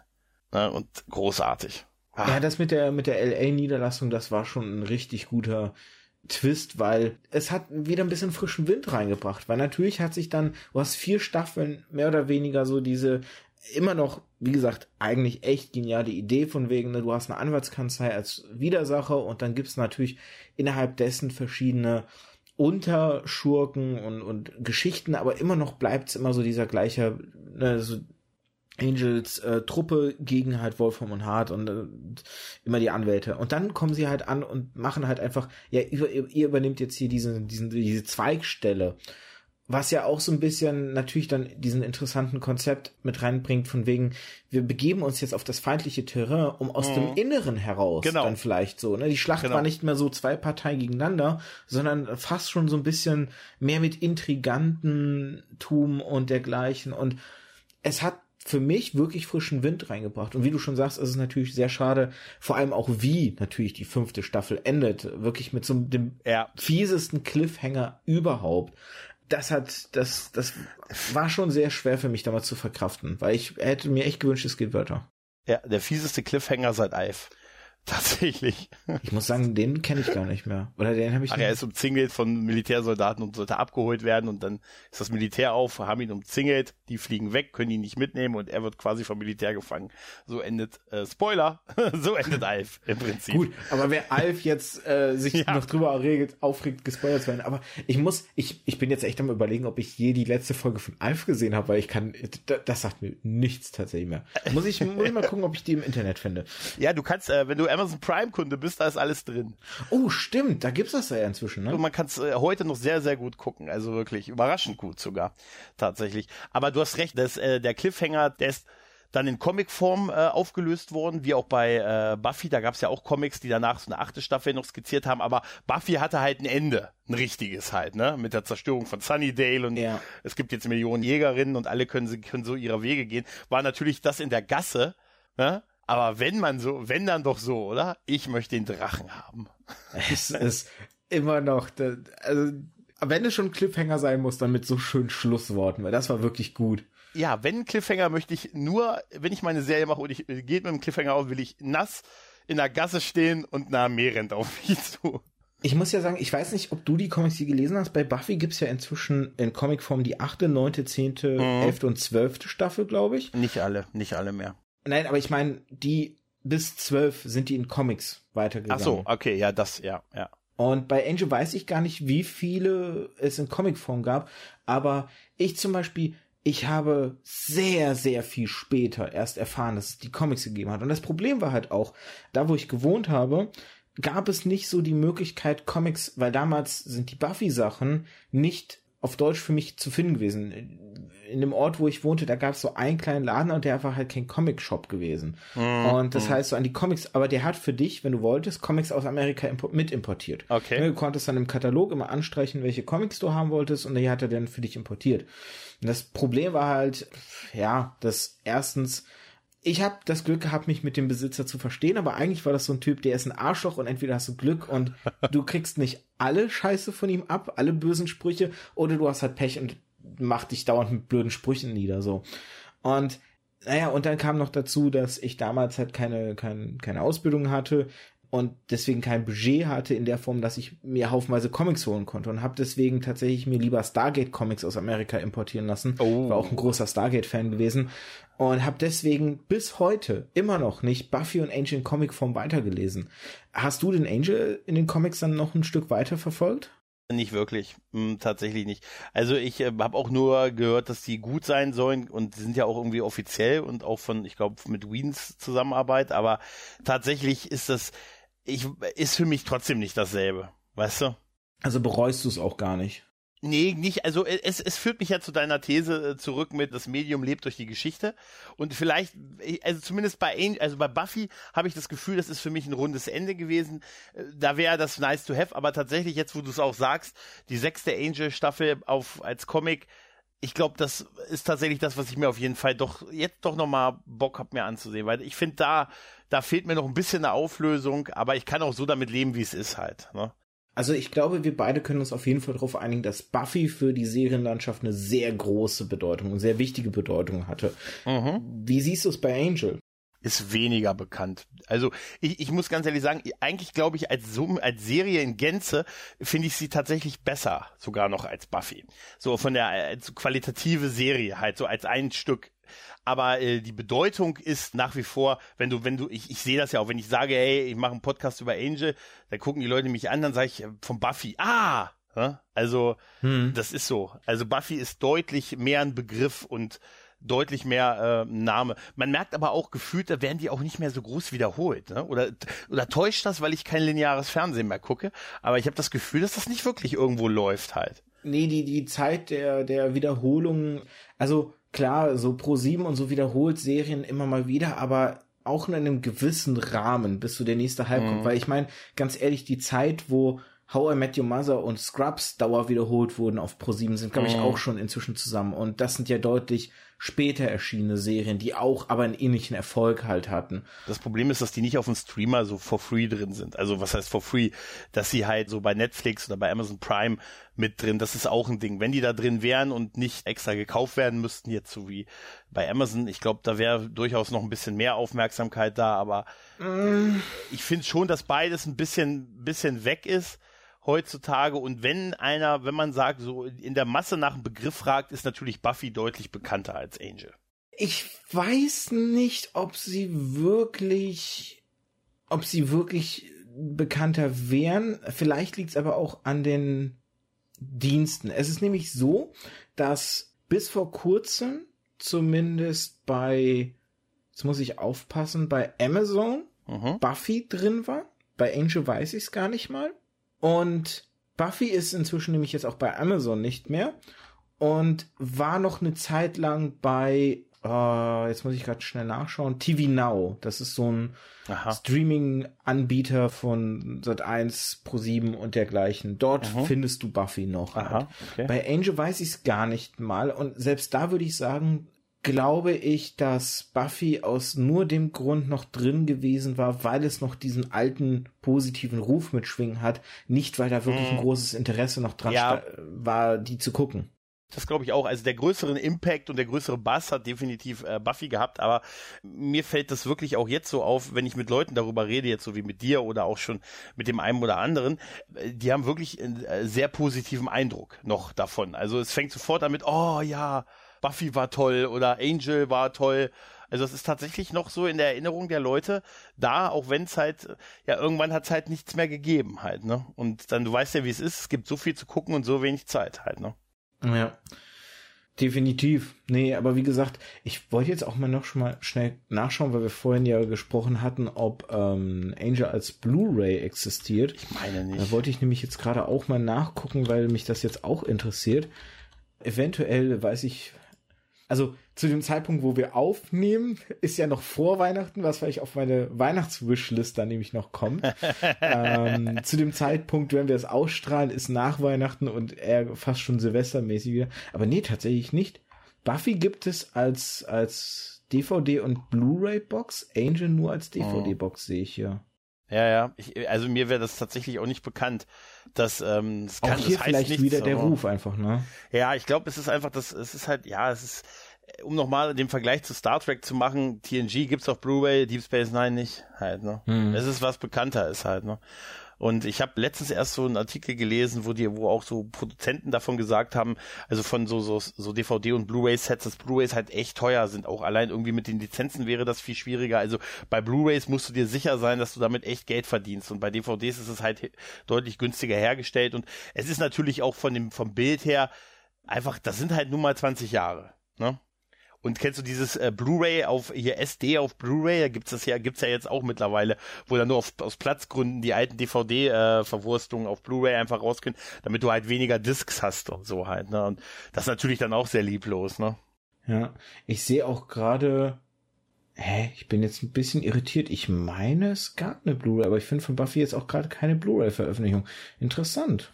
Tatsächlich finde ich immer nur den Film. Ja. Hier als Blu-ray gerade. Den, äh, diesen äh, ich Buffy. Bin, ich bin auch echt, weil ich hatte das irgendwo, wie gesagt, deswegen wusste ich das mit dem 16 zu 9 und vielleicht war es dann auch nur der englische Sprachraum. Das kann natürlich sonst sein. Das kann auch sein, aber es gab auf jeden Fall eine, eine hochgerenderte Fassung von Buffy auf jeden Fall und die, da waren genau diese Problematiken da, die du vorhin beschrieben hast.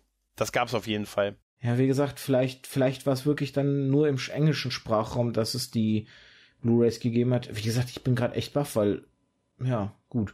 So kann einen die Erinnerung täuschen, ne? so schnell kann es passieren. Aber das ist tatsächlich interessant, wenn du dir die Buffy DVDs reinlegst, dann hat man, hat, hat man ja noch diese Menüstruktur, die man so vor 20 Jahren hatte, weißt du? Du kriegst erstmal 20 Werbespots, die du nicht überspringen kannst, dann kriegst du den Anti-Raubkopier-Werbespot, den du dir ansehen musst, obwohl du ja das Ding gekauft hast und dann kommt so eine Menüstruktur, wo erstmal eine Kamera durch so eine ganz schlechte Computersimulation eines Friedhofs fährt, bis du irgendwann dann den Grabstein erreichst, wo du die Folge auswählen kannst. Dann sage ich jedes Mal, ich kann mir drei Kaffee holen in der Zeit, bis ich die Folge anmachen kann. Weißt du, das ist heutzutage so, uh, ne? Deshalb beim Streamer. Um auch da nochmal kurz, weil du gerade ja schon angesprochen hast, dass Blu-ray in der Produktion ja auch so ein bisschen, ganz ehrlich, der große Erfolg von den DVDs, und das ist auch immer so ein bisschen was, was sehr stark vergessen wird oder was gerne auch dann von der Filmindustrie natürlich so ein bisschen unter den Teppich gekehrt wird. Die DVD damals, es gab ja die DVD und noch diese HD-CD oder sowas. HD-DVD. So, oder HD-DVD, genau. Was so parallel entstanden war. Und die DVD hat sich ja im Grunde nur wegen den Raubkopien durchgesetzt, weil dann ja irgendwann die DVD-Brenner auf den Markt gekommen sind und das so ein bisschen beflügelt hat, dass die DVD sich überhaupt durchgesetzt hat. Und ich glaube zu einem gewissen Grad, klar, in bei vielen Filmfans, die achten darauf, dass sie ihre Blu-rays so kaufen und so. Aber ich glaube, was so ein bisschen noch das Problem ist, ist halt einfach, dass die Blu-ray nicht diesen gleichen Erfolg gerade entwickelt hat wie die DVD zu ihrer Zeit. Richtig, ja. So. Also das ist zumindest mein Eindruck. Das ist auch so. Es ist nicht ganz so verbreitet, ne? Und ja, es hat dir halt gezeigt, dass äh, DVD war halt ein Riesensprung von VHS auf DVD war halt schon ordentlicher Sprung, Glück. weil es eine Digitalisierung halt war. Und diesen Sprung hat es zwar vom Bild gegeben, aber du hast halt gemerkt, dass also auch Blu-ray, HD, DVD und wie das hieß, das hast du ja gemerkt, dass es einfach nur das nächste, der nächste Step in einem digitalen Datenträger ist. Ne? Und das ist jetzt auch schon wieder ewig her. Und dann kommt dann irgendwann Super HD und HD, HD Ready Plus und dann merkst du irgendwann, äh, es, du kannst ja nicht, wie viel, wie viel physikalische Datenträger willst du noch kaufen? Ja? ich will nicht zu viel von deiner Zeit stehen. Das habe ich heute schon bei dem, bei dem anderen Podcast geschafft. Ich weiß, wir müssen so langsam zum Ende kommen, aber ich würde gern noch als letzten Gedanken vielleicht, weil wir jetzt gar nicht so intensiv auf die einzelnen Staffeln, wir haben so ein bisschen so unsere Highlights jetzt mhm. doch hervorgehoben. Wir haben auch so ein bisschen ein kleines Fazit ziehen können, dass das Angel für die Serienlandschaft, die danach kam, nicht die Bedeutung oder nicht den Stellenwert hatte wie ein Buffy, wie ein Akte X seinerzeit, wie auch andere Serien zu, zu jeweils ihren Zeiten. Ich würde zum Beispiel auch sagen, dass Stargate die Serie Science Fiction im Fer in der Fernsehlandschaft auch sehr unterstützt hat und gefördert hat.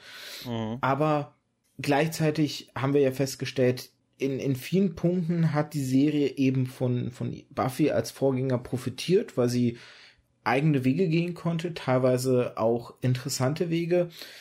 Du sagst, man kann das heute noch, noch sehr gut gucken. Würdest du auch sagen, man kann es jemandem empfehlen, der vielleicht Buffy nicht kennt, der vielleicht direkt mit Angel anfangen möchte? Oder würdest du generell sagen, du würdest es heute noch jemandem empfehlen oder einfach durch die Entwicklung der Serienlandschaft gibt es andere Serien, die unterm Strich dann auch insgesamt besser sind und Angel hat einfach auch da nicht mehr den Empfehlungsgrad, sagen wir mal. Also ich muss ganz, äh, ich muss ganz ehrlich sagen, ich würde heutzutage tatsächlich eher Angel als Buffy empfehlen. Und ja, wenn die Person halt auch so ein bisschen älter ist, also, ne, jetzt kein Teenie oder so, ne, dann, äh, also ich glaube, ich würde wirklich eher jetzt Angel empfehlen. Ja. Denkst du, die Person hätte, wenn, weil du gerade sagst, etwas älter, wenn man jetzt aber dann natürlich berücksichtigt mit den modernen Serien, die heute gibt und den modernen Sehgewohnheiten und dann auch aber trotzdem die, die gewisse Reife mit reinrechnet, dass die Person dann trotzdem auch ihren Spaß dran hat? Oder denkst du, dass sie dann durch die modernen Serien vielleicht ein bisschen zu verkorkst ist. Weil das so ein Beispiel, um da auch nochmal auf Buffy zu sprechen zu kommen.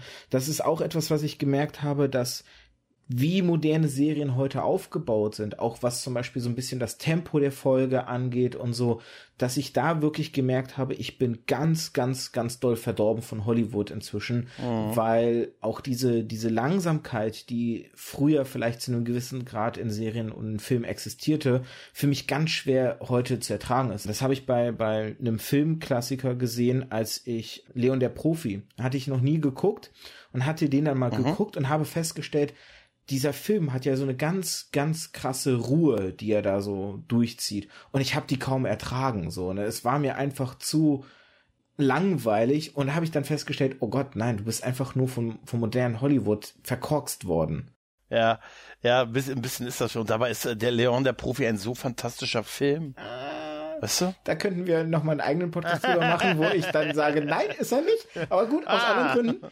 Ah, kontrovers, kontrovers. Nein, ähm, ich finde, ich finde schon. Ich habe gefühlt vor anderthalb Stunden den Satz gehört, äh, die Geschichte macht das Medium. und ich finde, ähm, wertet das auf und ich finde, dass das ist bei Angel eine gute Geschichte, ist zeitlos und ich finde, dass die Geschichte oder auch die, die Storylines, die sind gut. Ich finde die Charaktere gut und unterhaltsam, die Darsteller. Ich finde der, der das Produktionsvalue ist auch heute noch sehr, sehr gut ansehbar und es werden äh, sehr erwachsene und quasi zeitlose Themen auch angesprochen. Und ich finde, dass das alles so das macht, dass man Angel heute noch wirklich sehr, sehr gut gucken kann. Wahrscheinlich wirklich mehr als Buffy. Also Leute da draußen, guckt Angel. Ja, sollte, sollten wir alle tun. ja. Jetzt, jetzt kriege ich auch wieder ein bisschen Bock, den Angel Rewatch zu machen.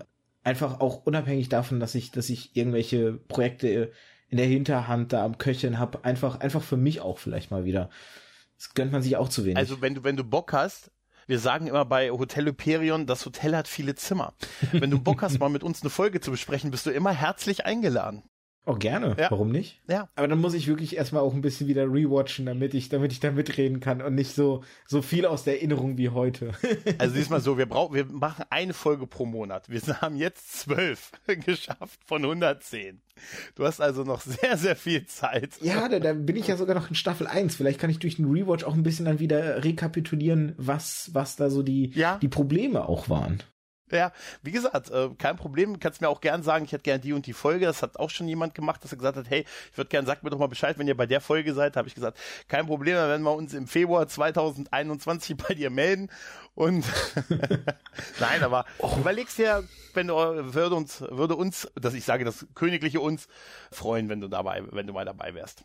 Oh, jetzt hast du, jetzt hast du aber doch noch einen Gedanken getriggert bei mir, weil du gerade so ge gezielte Folgen. Ich hatte nämlich in der Vorbereitung auf unser Gespräch, hatte ich mir so einen äh, Blogbeitrag, glaube ich, war das gewesen. Da hatte jemand so seine Lieblings zehn Folgen, also quasi zwei Folgen pro Staffel aufgelistet. Mhm. Und unter anderem zum Beispiel in Staffel 1 hat er die Folge genommen, wo es diesen ähm, Kolosseumskampf der Dämonen, diesen illegalen gab, wo es so ein bisschen, und das ist ja auch so ein, Stimmt, so, ein ja. so ein schönes Konzept von Angel ein bisschen, die haben ganz oft verdreht, wer die Bösen sind, weil in diesem Kampf mhm. ist es ja eben nicht so, dass die Dämonen die Bösen sind, sondern eigentlich die Menschen sind die Arschgeigen. Und mit Wolfram und Hart ist es ja auch so ein Stück weit, das sind nicht die Dämonen, die, die man fürchten muss, sondern die Menschen, die für Wolfram und hart arbeiten, so. Ja, aber das, das hat tatsächlich die, die Serie eigentlich ähm, schon damit angefangen. Erinnerst du dich ganz kurz nur die, die, die Pilot-Episode von Buffy? Wenn dieses blonde Mädchen mit dem Typen nachts in die Schule eingeht. Ja, ja, ja. Und man ja, denkt ja. natürlich sofort als alter Filme-Pro, der Typ wird die kleine Blonde klar machen und dann, und dann ihr was Böses antun. Und dann ist dieses Mädchen Dala. Ne? Und sie tötet ihn. Oh ja. Ne? Da fing es an. Ne? Das stimmt. Ja, ich weiß aber, welche Folge du meinst. Genau. Nee, und weil wir ja auch vorhin bei Buffy gesagt haben, Buffy experimentiert zu viel, die beste Experimentierfolge in Angel, ich sag nur Puppen. Ja, da wärst du schon der Dritte, der sich genau diese Folge schon gesagt hat. Aber ich sag dir eins, da müssen, musst du noch neun Jahre warten. Nein, ich meinte jetzt gar nicht wegen rauspicken, sondern einfach, so. wie gut das ist und wie kreativ ja. die waren, hinzugehen und eine Folge zu machen, wo Angel eine Puppe einfach ist. Ja, natürlich. So. Die ist großartig. Ich, ich, weiß gar nicht mehr. Ich glaube, es war nur Angel, der dann die Puppe war, ne? Ja, ja, genau. Da gibt's diese epische Szene, wo diese Puppe weggeht und seine Crew hinter ihm hergeht. Und diese Puppen von dieser Spielshow sind total evil. Die sind wirklich evil. Diese riesen Puppen, die so aussehen wie Barney, der tanzende Dinosaurier, die sind einfach nur böse. Und das ist, ich finde auch diesen, ah. diesen Kampf zwischen der Puppe Angel mit Spike auch sehr lustig. Ja. Weil dann dieser ja. Kampf so fast was Slapstick-artiges ja. kriegt. Großartig, oder? Ach, herrlich. Ich guck gerade, ob ich, ob ich das noch schnell finde, weil dann könnte man vielleicht kurz da noch mal. Du meinst, wie, wie, äh, wie die Folge heißt, oder was meinst du? Nee, nee, nee, dieser, dieser Blogbeitrag. Ach so, ah, okay. Aber wahrscheinlich, so auf die Schnelle werde ich es wahrscheinlich jetzt genau, nicht finden. Genau, Time, genau. Ja, ja, Angriff der Mörderpuppen auf Deutsch. Smile Time hieß die Folge im, im Original, 14. Folge der fünften Staffel. Stimmt, Smile Time hieß die Comedy-Show. Ja, in der fünften ist auch meine fast schon Lieblingsfolge, nämlich auch die, wo die in Italien sind, weil sie Buffy vermeintlich da vermissen. Also weil Buffy da äh, mit dem legendären Ewigen da anbandeln soll und dann äh, werden äh, Spike und äh, gehen Spike und Angel nach Italien. Vorrangig, weil sie für Wolfram und Hart den, den Kopf eines Anführer eines Dämonenclans zurückbringen sollen, aber eigentlich wollen sie nur rausfinden, ob Buffy wirklich was mit diesem Ewigen hat. Und laufen mir die ganze Folge hinterher und das ist so witzig. Ist eine der letzten Folgen in der Serie, aber großartig, all-time favorite auf jeden Fall.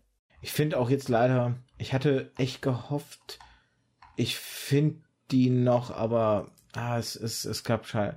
Nee, dann aber, wenn ich, wenn ich es nachträglich finde, werde ich es auf jeden Fall in die Shownotes packen. Mhm. Das lohnt sich echt, sich mal diese Liste anzuschauen. Die war, die war richtig schön, weil die wirklich einfach pro Staffel sich zwei Folgen rausgepickt hat, die die einfach sehr, sehr gut fanden. Und ich meine, jeder hat am Ende seine Lieblingsfolgen. Machen wir uns nichts vor, ne? Also klar. Jeder wird irgendwelche Folgen aus irgendwelchen Gründen lieben und trotzdem, ähnlich wie jetzt halt bei Buffy, gibt's doch immer so ein paar Sachen, auf die man sich dann so, so universell einigen kann. Und ich glaube, die Puppenfolge ist halt generell bei vielen gut angekommen. Ja, definitiv, die ist, die ist fantastisch. Die ist echt episch. Das, ach ja, das ist echt großartig, wirklich. Also, ah, it's my time. Also ich sag dir eins, ich glaube, die gucke ich heute Abend noch. ich finde ja auch schön, dass Bike später ja noch in, in Angel rüberkam, weil diese Rivalität, dieses Alpha-Gehabe zwischen den mhm. beiden. Das hat auch immer so, das hat auch nochmal ja. frischen Wind reingebracht. Ja, und allein auch, wie die beiden sich gegenseitig, also dieses Alpha-Gehabe auf die Spitze treiben, weißt du, dieses, äh, ja, ich habe, ich habe die Welt gerettet, ich habe die Welt zweimal gerettet, ja, aber du hast dabei ein Schmuckstück getragen. ne? Und da ist sowas, sowas Männer in solchen Situationen machen würden und so halt. Ne? Ja, aber, und dann auch dieses Aufzählen von, ja, aber Moment, du hast die Welt nicht gerettet, Buffy hat die Welt gerettet, indem sie das Schwert durch dich gestoßen hat, diese Kessler-Geschichte von von der zweiten Staffel, was du erzählt hast, wo er sagt, ja, ja, aber ich habe sie mit einem stechenden Blick dazu aufgefordert. und so. Also es ist so, ich sag dir eins, es würden Männer in solchen Situationen solche Gespräche so führen halt. Ich fürchte ja. oh, und wir haben über Cordelia, wir haben sie nur angerissen, aber ihren Tod. Oh, das war doch die traurigste mm. Folge von Angel, oder? Also für mich. Mm, das war tatsächlich die hundertste Folge. Oh, das war so, oh, wo sie ja eigentlich im Koma dann liegt und dann mm. als, als Geist, ich weiß nicht, ich glaube, Wesley erscheint. Ja, man oder? merkt es nicht. Man, nee, sie, sie ist tatsächlich eine handelnde Person in dieser Folge und dann kommt heraus, dass sie im Koma gelegen hat und über ihren Tod wird Angel quasi durch einen Anruf aus dem Hotel, äh, aus dem Quatsch, aus dem Krankenhaus informiert. Ja, aber sie, sie hat doch, hat sie mit allen dann interagiert? Ich, ich meine, sie hatte irgendein bedeutendes Gespräch. Ich weiß noch nicht mit Wesley oder mit Angel, mit einem von den beiden. Bin nicht mehr ganz sicher. Und dann ist nämlich, kommt so dieser große Reveal, dass sie eigentlich nicht mm. tot ist und dass eigentlich im Grunde ihr Geist in der Folge mit denen interagiert hat. Genau, genau, ja, ja. Oh, toll. Weil, wie gesagt, dieses Gespräch, ich weiß noch, das war so, oh, so herzzerreißend und so, so emotional und mm. sowas habe ich erst später in Scrubs wieder erlebt, sowas ähnliches. Ja, tatsächlich. Also Josh Whedon und diese ganze Crew, die er da um sich versammelt hat, die haben halt so ein Gespür für Dialog. Ne? Und dieses Gespür wird bei solchen Sachen, gerade bei Angel waren diese Diskussionen deutlich, noch deutlich stärker als später, bei, als vorher bei Buffy. Ja gut, aber ich glaube, wir sollten jetzt wirklich mal. Ja. Ah, man könnte, wir merken, ne, wir, wir können nicht aufhören. Man könnte noch weiter und weiter und weiter. Ja, reden. du, ich sehe, du wirst mal ein Zimmer im Hotel beziehen. Äh, ich glaube, es wird nicht anders kommen, ja. Sehr schön. Hoffentlich früher als später. Ja, ja. Nee, gut. Ich hoffe, ihr da draußen hattet auch so viel Spaß wie wir mit dem Ge Gespräch heute und habt jetzt auch Lust bekommen, Angel zu gucken. Wenn nicht, guckt's trotzdem. Es lohnt sich. Ihr habt's gehört. Ja. Wir haben euch Argumente dargelegt. Widerworte sind zwecklos. Ansonsten holen wir unseren Anwalt und ihr habt heute gelernt, mit denen ist nicht zu spaßen. Insofern Definitiv. Ja. glaubt uns lieber direkt, bevor wir die holen, die euch überzeugen. Genau. Die werden euch überzeugen. Nein, ich hatte auf jeden Fall sehr viel Spaß. Deswegen, ich hoffe, du hattest auch Spaß. Absolut. Bedanke mich herzlich für die Einladung. Hat sehr, sehr viel Spaß gemacht. Von daher, lasst doch gerne einen Kommentar da oder irgendwie eine, ein bisschen auf iTunes, da könnt ihr auf iTunes und Spotify könnt ihr zwar keinen Kommentar da lassen, aber ihr könnt so ein bisschen den Podcast im Allgemeinen natürlich bewerten und das würde mich einfach freuen. Positives Feedback hilft, ne? Das Thema hatte ich an anderer Stelle unter anderem schon mal gehabt. Von daher, ne, lasst einfach mal ein paar positive Kommentare. Wobei negative sind genauso willkommen, denn nur so sehe ich natürlich, wo Verbesserung noch mit drin ist, wo man sich verbessern kann. Oder ihr lasst einen Kommentar speziell zu dieser Folge auf meinem Blog halt da märchenonkelpodcast.de mit AE geschrieben. Dann könnt ihr natürlich auch dem guten Georg und mir, nein, Gott, Gregor. Gregor. Wieso komme ich jetzt auf Georg? ja, das sagen Das schneide ich einfach raus. Ach, alles gut. Das schneide ich einfach raus. Das ist, das ist nie passiert. Meine Anwälte sagen, behaupten was anderes. Dann könnt ihr natürlich auch den guten Gregor oder mir sagen, was euch an dem Gespräch besonders gefallen hat, was ihr vermisst habt, was vielleicht eure Lieblingsfolge ist. Ne? Ähm, ich habe jetzt meine gar nicht erwähnt, wobei ich glaube, ich würde tatsächlich die Puppen nehmen. Es war einfach, mhm. einfach allein schon die Angel-Puppe mit diesem bösen Blick schon, ne? dass die ja. Puppe diesen bösen Blick schon hat. Absolut. Ja, oh, ich liebe, ich, ich möchte jetzt eine Angel-Puppe haben. So, wer besorgt mir jetzt ja. eine Angel-Puppe? von dem YouTube-Money, was du auf Podimo kriegst, da kannst du sie dir von kaufen. Äh, lass uns damit nicht anfangen. Lassen wir es, ja, genau. Nein, wie gesagt, Kommentare werde ich natürlich auch weiterleiten, wenn ihr irgendwas schreibt, weil ist klar, die Gäste, die ich hier habe, die ich hier einlade, die werden nicht ständig auf meinem Blog schauen, ob irgendwelche Nachrichten gekommen sind. Deswegen, das ist mein Job, den überreiche ich weiter. Jeden Kommentar, den ihr schreibt, jede Rückmeldung, die da kommt, reiche ich gerne weiter. Und ja, vielleicht wird es ja noch mal ein Gespräch geben. Ich meine, wir haben zwar jetzt schon so einen halben Buffy-Cast gemacht, aber man könnte da natürlich intensiver reden oder man findet ein anderes Thema. Du hast ja vorhin schon gesagt, so ein bisschen Batman-Affinität ist bei dir da vorhanden, auch wenn es eher so die Adam West-Richtung ist, die ich gar nicht kenne, oder man findet auch ein ganz anderes Thema.